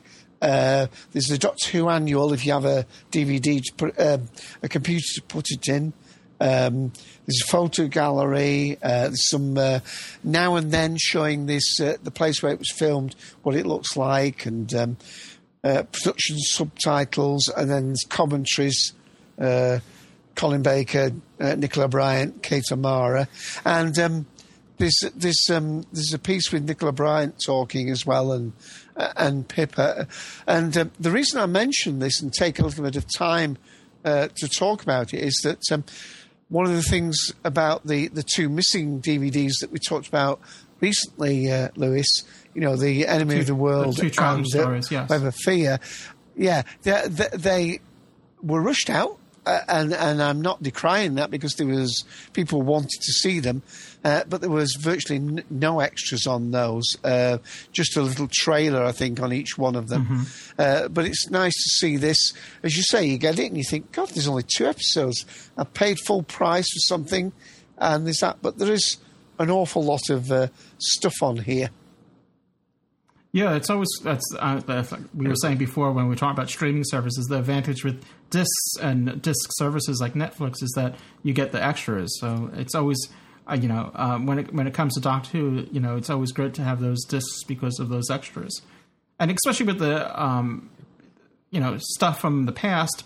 It's um, you don't get it. You don't get to see those. I mean, they didn't they didn't produce those extras at the time. These are new extras that are being done now so it's um, you know sometimes uh, like with the newer episodes of Doctor Who, they had um, you know th- th- they may have tacked on some either BBC America or BBC itself, you know these behind the scenes little segments or interviews with actors and whatnot. And back then in the day, at least in the US, you didn't see that. Uh, obviously in the UK, you you could tune into uh, Blue Peter or or whatnot and see some stuff like that. So, but speaking of seeing stuff, it's you know it was always good in the, um, you know when we see the Master's TARDIS interior because we only see the Doctor's TARDIS, and here we get to see another TARDIS, the interior of the Ron. Well, we see the exterior too, but I think they did an outstanding job. I think that was I remember at the time, you know, back in 1985 being wowed by that because um, you know they, they were very creative and it had a very it, it had a great look you know at, at that time. I mean, we, we've we've been spoiled since because now you know they they have the budget to do a little bit more elaborate interior sets, but back then you know for that time they did a great job there with that with the Rani's TARDIS. I, I like the exterior. I think the exterior worked rather well yeah, as well. Yeah, I mean, we, we didn't get much. We, and we, it just comes off as a almost like a, a cupboard or a, or a wardrobe closet or something like that. I mean, we don't really see much of it in, in the in the story, but But it has like two vertical light strips Yes, on it, two, and yeah. um, s- similar to the Like to the cabinet. the police box uh, light on the top. Yeah. It, would- they would pulsate as it was um, dematerializing. no, I think it was all good. I mean, there's uh, things like that had, had been well thought out. I mean, there was this gas that was used, and the, these sort of gas masks that they had were these Mm. futuristic-looking gas masks. Uh, and then there's the bit where the doctors, we say, the doctor's strapped to this uh, track, and uh, uh, this is the first time when uh, George Stephenson comes into the story, and um, just just like a doctor or anybody who's a, a real scientist, he, stops the doctor going down the shaft. But then instead of releasing him from this his bonds, he said, "Oh, that's a strange metal. I've never seen that metal before." uh, uh, a very doctorish in in the sense, and the doctor says, "Well, that's all very well, but release me." And um, I thought that worked. That scene was really good. Oh, and speaking of extras, as always, I always have to put a word in for the for the info text. Ah, Indeed. If if if you haven't discovered this yet on a Doctor Who DVD, always watch it for the info. Turn the info text on and watch it again yes. because it's fantastic. Great information. You know, it's that next level of of information of of uh, telling you, you know. I mean, it can be as, as as simple as it was raining on the day that they filmed this, and so it was very very difficult. To some really in depth stuff about Yeah, you know by scene. casting or Mhm. yeah. It'll It's- tell you about location it's- filming. And, it's always great stuff watching that, you know, and you, you you get that much more out of the DVD. Again, that's another asset about having the D- DVD over streaming services and stuff like that. especially if it's written by Paul Scoons. I was waiting for get that. a name drop in there. Yes, He's a good guy. Paul Scoones name drop. Uh, Paul, Paul Scoones one week, John Merriman the next. I don't know. That's Gigi Edgley another. Oh, did I tell you that I met John Barrowman? Yeah, I, I think we failed to mention that. Hello, nurse. Sorry. Anyway, back to Earth. Well, what Yeah, else? it's, it's it's a nice little episode. Um, it you know, um, it's an '80s episode. What do you want? Um, Well, it, it- okay, that, that's a good point. It's, it, this is when this went out. Unfortunately, with the news also was uh, came out when this was um, when when this was being transmitted that that Doctor Who's going to go on hiatus. They they had they had stories lined up and writers lined up, and they were about to begin production. Right. So this was sort of a, a, a big you know down you know, you know not in the obviously not in the episode itself, but uh, coinciding with this that um, a big bomb of bad news for Doctor Who fans. right. Doctor in distress. Oi. Let me see Levine. Answer four. but yeah, it, it, uh, I mean, I mean, my wrap up. I don't know if we've got to that point yet, but uh, it, it's a good episode. I mean, I don't mind watching it. Um, yeah, there's some liberties taken with history, but uh, anytime you can introduce. Hello? Hello. Hello? Hello. Hello. So we changed into a tree? Uh oh. Uh oh. We're in trouble now. It's Doctor in distress.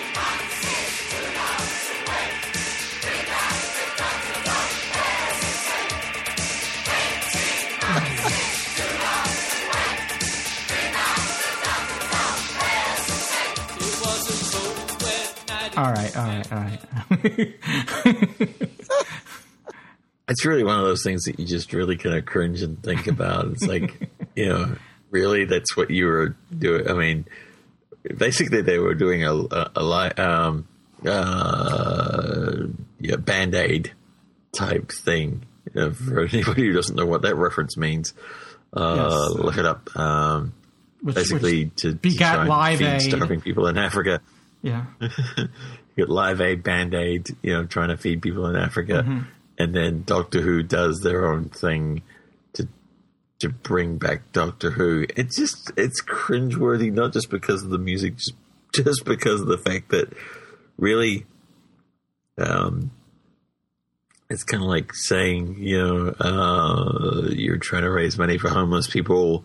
And then somebody comes up with a thing saying that they really miss the Well, grape flavored di- didn't they- um, candy.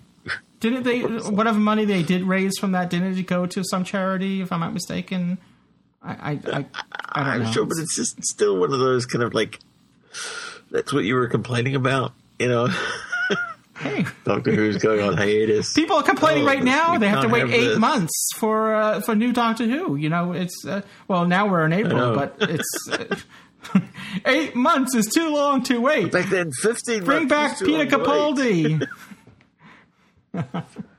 Oh dear. Don't hesitate. Yeah, some fans have a lot to answer for, and some producers have a lot to answer for. Well, we won't get into that. Back back to the story at hand. Um,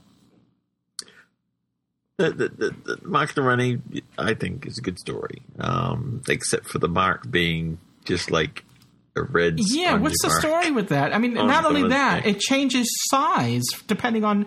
It, Change size. Yeah, yeah, it seems When like it's really big on some even people and really s- and smaller on others. And uh, th- th- this is the the tool that the Rani uses. you Well, know, uh, and leaves a mark around uh, uh, on Oh the neck my. there. But my mark's bigger than yours is. Oh my. yeah, Hey, it's sort of like a hickey on the neck, except for it's Yeah, perfectly it's like round. the Rani's been like. Yeah, the, the Rani's been sucking all these people's necks. Oh, you have to stop it soon. You'll be talking about leather pants. oh, well, are we back to John Barrowman again? something like that. Joppers. Jodhpurs.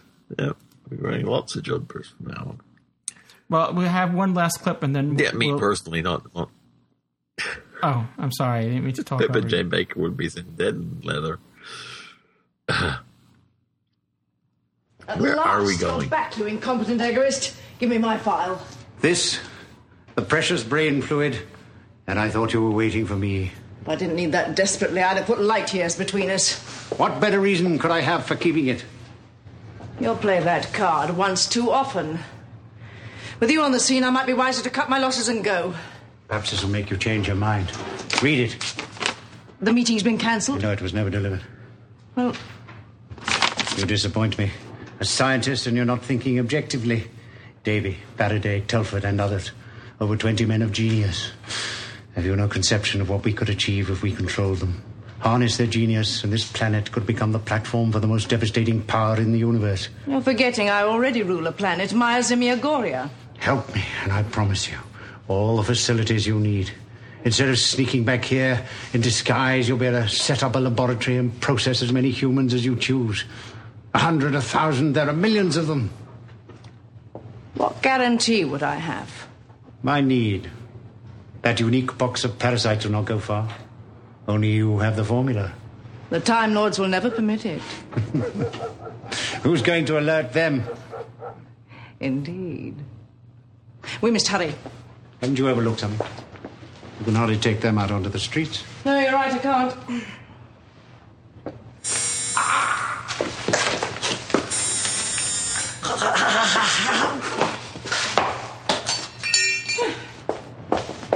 The mark of the Rani. There's the mark. The title of the episode. Have we Sorry, been talking what? about? Have we been talking about Mark of the Rani? I think so. I think It's over here. It's always time for the Who Ronnie. do you want to go first, Louis? Well, I thought this is, I you know, obviously it's a significant episode. It introduces the Rani. It has the return of the Master.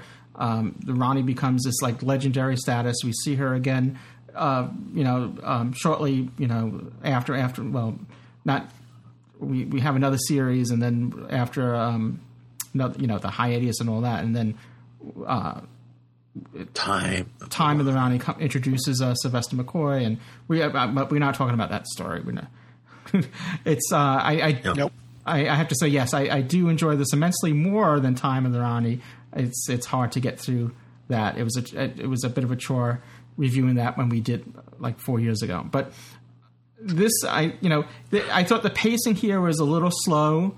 Uh, you know when when you compare we just reviewed two Troughton episodes, um, the the um, Enemy of the World and the Web of Fear, and I thought like the Enemy of the World the pacing was much faster for a 1968 you know story compared to to this one. Though they're two different stories, so you know ev- you know eh, not every story has to have the same pacing. So. Um, I But they are six episodes. I mean, yes, remember this yeah. is only equivalent to four. Yeah. So and and you. Um, so the fact that they kept that pacing up for six episodes was brilliant. Yeah. Yeah. Um, the, Sorry. The Rani's makeup in this, that there were some scenes that it just seemed a little harsh.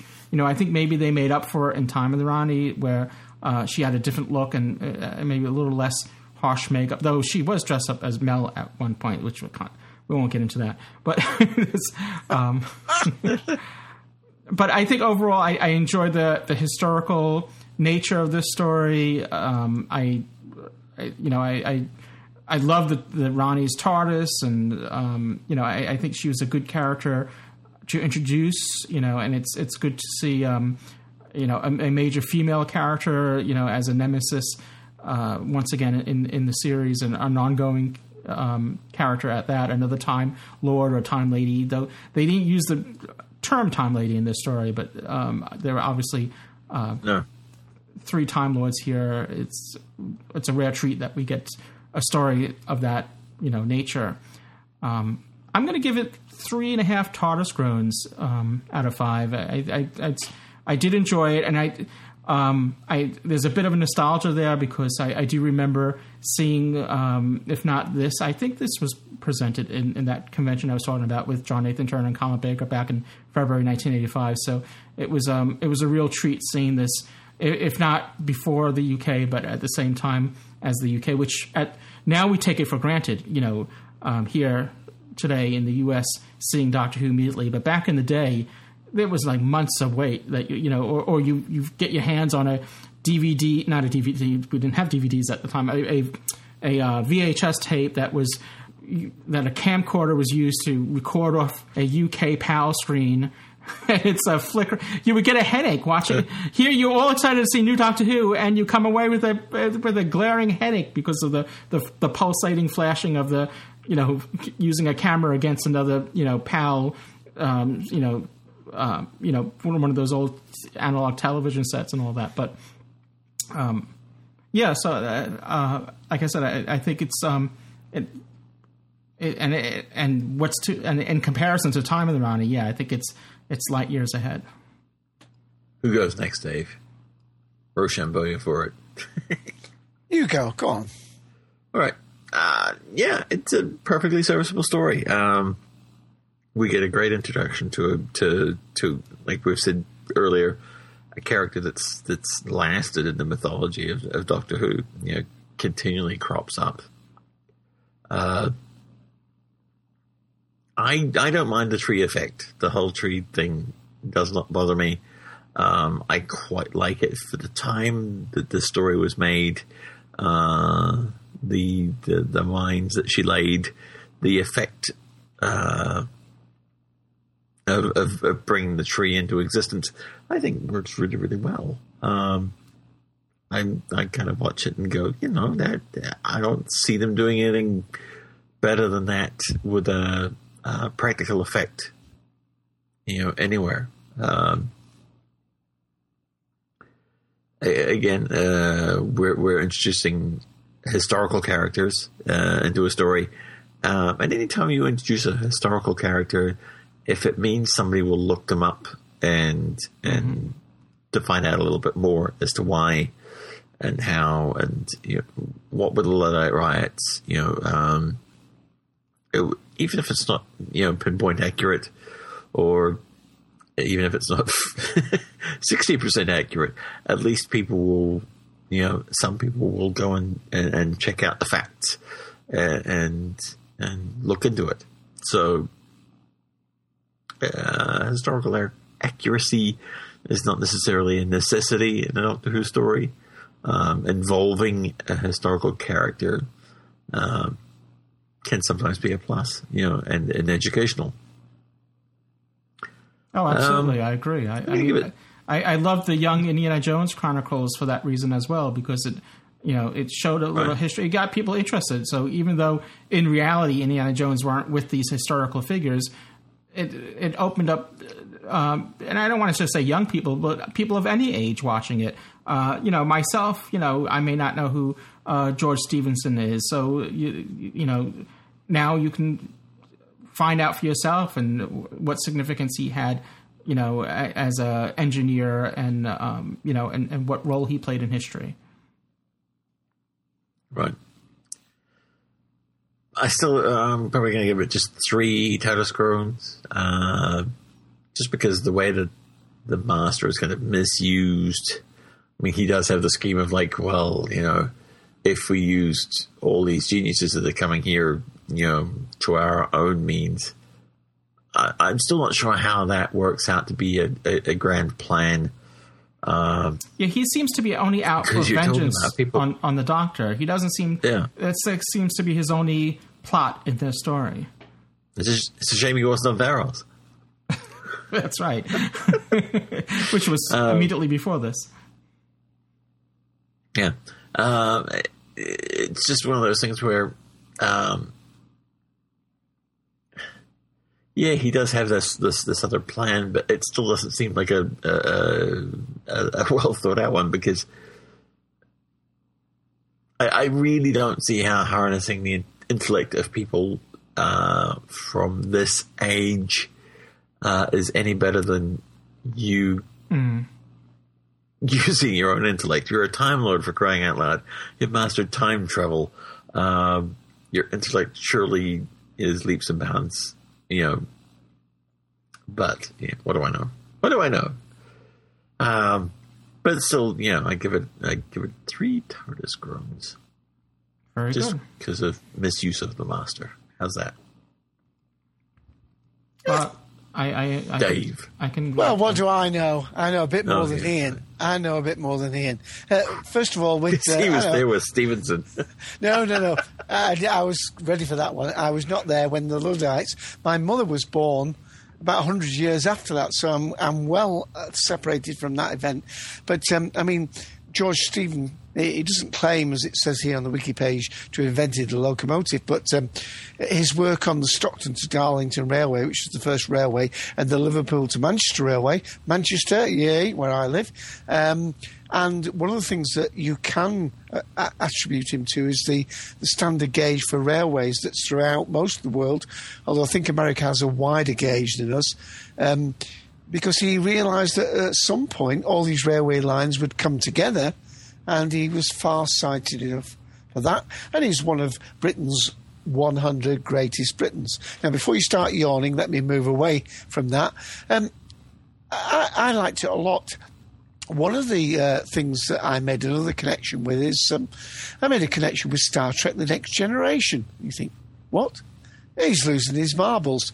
Well, the thing I'm talking about here is the Times A- Arrow, uh, the two-part episode, because in the Times Arrow, you had a story where we have these aliens that um, that visits Earth, um, and they take place in the 19th century cholera cholera uh, outbreak to draw the life force from humans in affected a- areas. You remember, you know, Bes- uh, Beverly Crusher goes to this hospital and so on, and that you see this man with this sort of uh, crooked stick uh, draining things from the people's heads. Uh, so that was a little bit of a a nod indeed to the story. And this that predates was, it. um, this is in, this is 1985. No, no, yeah, this- yeah, this predates it. And that was nineteen, and that was 1992 when that happened. Uh, other reasons why I like it, I like, like you said, Louis, I like the uh, the um, the the tar, their her TARDIS. Uh, I like the fact that um, you know she had that. Uh, you know, they admired her 'cause she had that uh, remote control. And let's face it, I mean, Ian's going to appreciate this. Wherever you get one Time Lord kicking another Time Lord in the ghoulies, which she did to stop the Master, that, that must be worth watching. Um, and then there was another great quote in it um, where the Master says to her, um, In tandem, you and I will rule the universe. And that took me straight away to Blake Seven and Servalan and Avon. Uh, you know, and uh, Avon's uh, great reply to that was, What you talking about? I'd be dead within inside a week because Servalan would have got rid of him as soon as that would have been- achieved. But it was a great line in in this particular story. So I think it worked really well. I think um, it worked. I mean, I think I would have rather watched it as a four part story. It certainly wouldn't have stretched to six parts. As you said, Louis, the, the, the two missing episodes we did, um, Enemy and uh, Web, uh, they, they had much more content. I think this would have worked as a four part story equally as well as it did as a two part story. I think the the uh, the quality of the you know the costuming, the fact that they had this gift of a place to actually set it in, the the authenticity that that brought to it, awful lot. I mean. Um, what else can I say? I mean, the the uh, one of the other actors, and I think we ought to mention him, is um, Lord, the the pa- chap who played Lord Ravencraft, uh, Terence Alexander. He's been in an absolute unbelievable uh, list of uh, shows uh, on TV. Uh, it's almost too much to actually read out here, but um, uh, I'm sure many people watching this on DVD will uh, recognise him. He's the, you know he's the actual. Uh, uh, lead character in this because, as I said, unfortunately, we didn't see many of these scientists. That would have uh, worked really well. Um, so, what do I think? I'm a little bit like you. I'm, I'm, I'm vacillating between three or four TARDIS groans. I'm being time dilated between each of those choices. I, Time I gave, I think I gave, yeah, I think I gave four, four and a half, did I, for the others? And I can't quite give it that, but it's almost a four. It's a strong three and a half. It's almost a four out of five, and it's it, it's worth double the TARDIS groans of Time and the Rani. So, uh, yeah. Let's give it. Let's give it a four. And the let, I'll tell you what. I'll give the DVD four out of five because of all those extras that are upon it. Mm. Yeah. There you go. Yeah, they had the the making of uh, Mark the Mark of the Rani, which was good, and then then and now. Well, you already went through it, so I won't. But they, it's a it's a good um, Yeah, batch yeah. of extras. All right. Indeed. Well, good show. Good show. Oh, and we, and also the uh, I also like the fact that you know the Rani has these uh, embryos of Tyrannosaurus Rex on the TARDIS, and there's no explanation why. You know, you just have to imagine some sort of scheme she's doing. She might be experimenting or doing something. Uh, and and I, I just like the fact that you know they didn't bother. Exp- I like when there's mystery in Doctor Who. Indeed.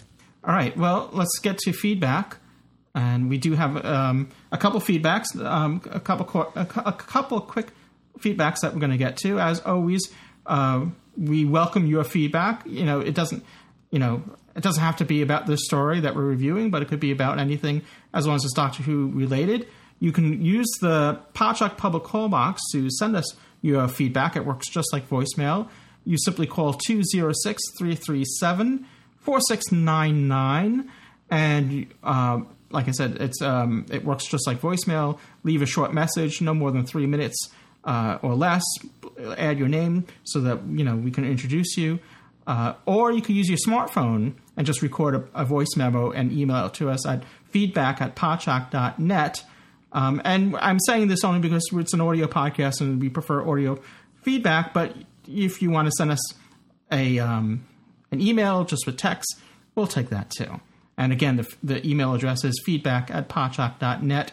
Um, if you want to, you know, sometimes the phone number, the Podshock public call box number does change, unfortunately. And if you just want to verify that you have the latest number, go to, and if you call the number, if it's not me answering it, uh, you know it's probably been changed, but go to podshock.net, our website, um, and on the top there, there's a little um, tab for feedback, and that will tell you the, the, you know, how to send feedback and what the latest number is. So, uh, first up is um, in, in feedback is Andrew from Minnesota, and this is what Andrew had to say. Hi, this is Andrew from Minnesota. I recently joined as Blue Box Roadster. Uh, just letting you know, I, I recently um, came across Podshock, and I'm currently up to episode 54. And yes, I do have a ways to go, but actually it's kind of fun uh, listening to um, your guessing and, and thoughts about what's to come, like Jane Adventures um, and the new Doctor Who season at that time. But actually, I was curious. In one of the previous um, Louis had mentioned uh, he might reconsider Love and Monsters and uh, Fear Her um, if you were able to watch it in a few years. Well, some time's gone by, and I wonder if Louis has reconsidered his um, TARDIS groans for for those episodes. Anyway, um, cheerio from Minnesota. Thank you very much. Yeah, just like we keep saying, people are watching Doctor Who episodes at their own time. You know, people may not have seen uh, Time of the Rani. That's uh, not uh, Mark of the Rani, rather, or either one. So we give these spoiler warnings. So uh, I guess the same goes with Doctor Who Podshock. People are, are listening to them going back to the beginning, and I. I I pity those early episodes. Well, actually, episode one is really cringeworthy uh, because of some of the technical um, things that we were dealing with with that first episode. But you know what? You uh, you live and learn, and we go on. And uh, here we are in episode three hundred one. And um, but going back to um, to the question, love and monsters and fear her. Have I reconsidered? Um, well, I to be honest, I have yet to rewatch them again. I haven't brought myself to rewatch them again, though. Eventually, I think I will. But uh, I still have. it's it, it, it. I've been that traumatized that now. What is it? um, seven years, eight, how many years it's been now since um, six or seven years since um, those two episodes went out. I still haven't brought myself to be able to rewatch them again. Uh, you know, you, have not been scribbling on a paving stone. Yeah, no. yeah, but I, See, you know, I, I, will. I, I, would reconsider, but but but uh, um, fear her. Hooey. Yeah. It's a toss up which is worst for my mind. I'm sorry. Tosser. I mean, it was it was hard enough just rewatching Time in the Rani. no, well, some people enjoy. They call it. me Lindy, you know. so, um, actually, I, I didn't. I, the, the, Linda aspect of that of Love and Monsters, I did like, um, as I recall. That, that, um, but I think most people just enjoyed the music on it. I don't remember. Okay, I'll give I'll give it the music. I don't remember. Or or did, no? Wait a minute. Didn't it have cartoon? No, that was like sound effects. It had. I remember like Scooby Doo type of, of, of effects, like sound effects in it or whatever. I don't know. I remember there, there was a lot of Scooby Doo comparisons I was making at the time. Scooby Who. All right. Well, um, no, that was that. Yeah. Okay. well, Andrew, thank you for your feedback. Um, I um, when I do rewatch it, when I do revisit it, I'll I'll talk about it on Doctor Who Podshock. You can rest assured about that. I, I, I do have it on DVD. It was on, it was included in the sets. I just have to, you know, get myself. Maybe I need some wine. Maybe I just need to get myself, you know, lubricated enough.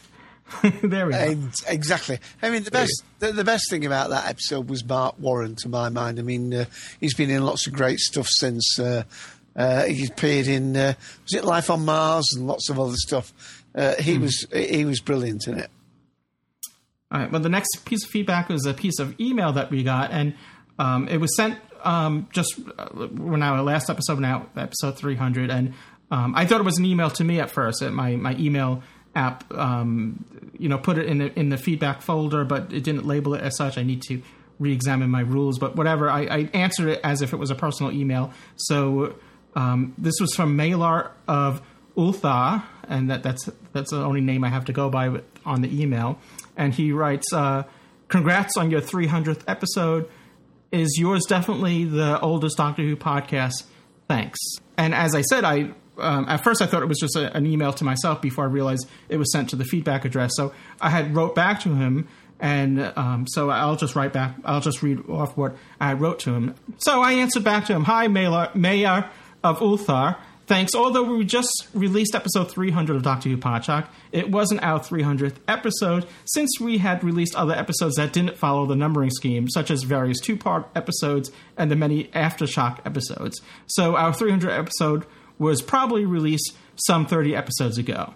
This summer, we'll be celebrating our ninth anniversary. We began in the summer of 2005, recording our first episode in July 2005. We were to start earlier that year, but unfortunately, I came down with a case of bronchitis, and therefore I didn't have the voice for it. Uh, so it was put off until later that year in the summer.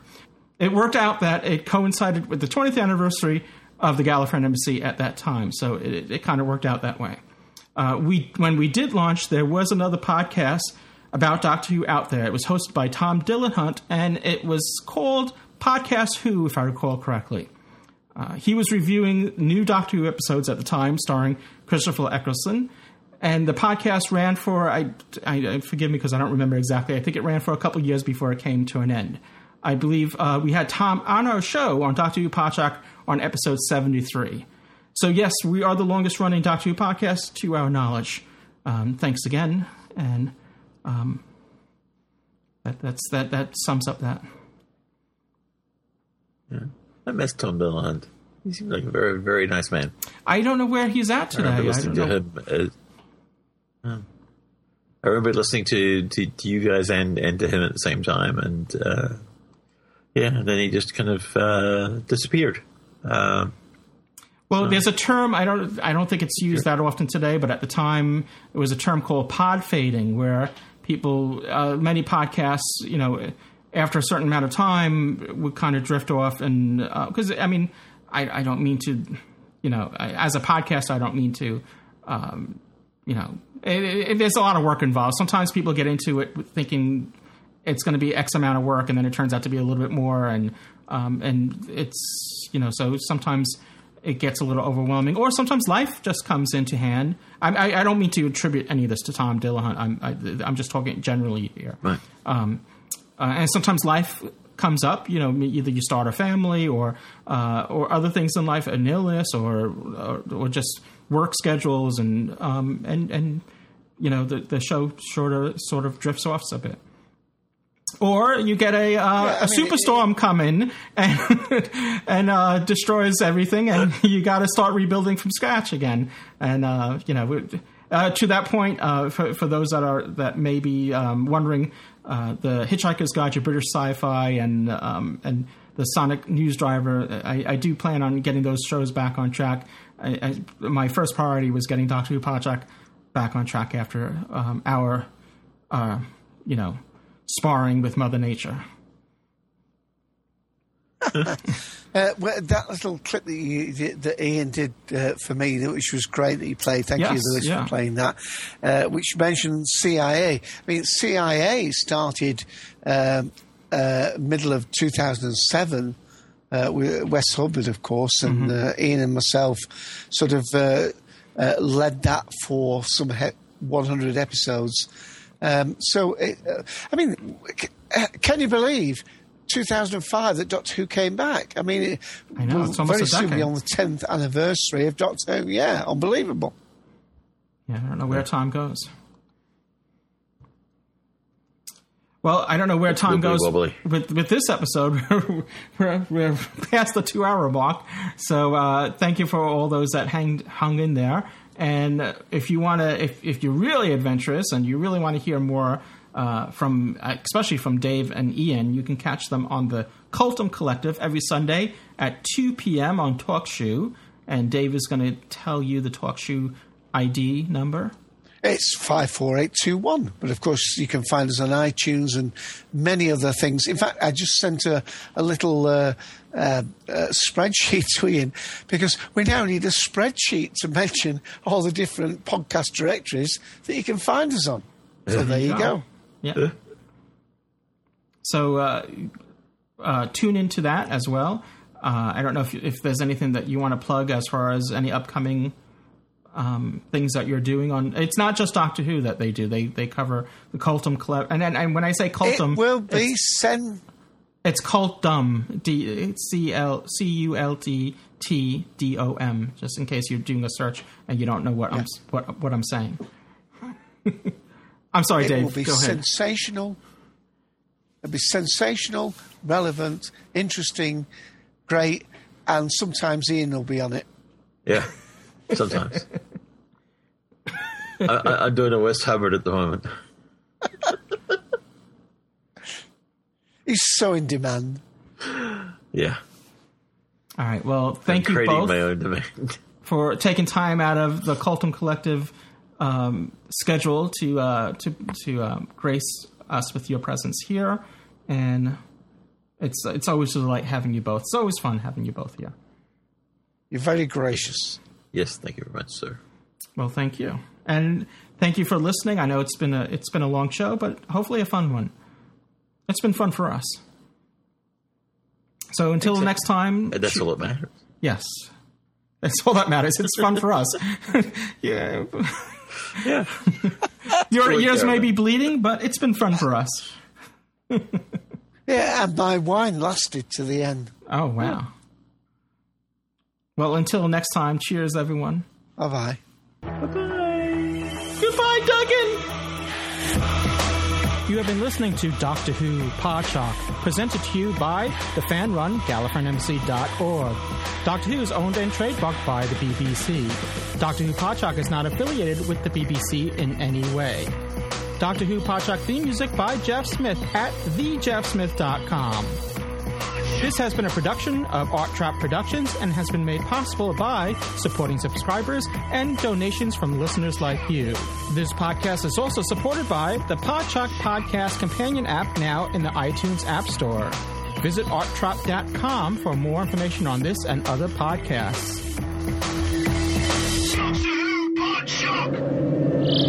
What's wrong? It's our speed.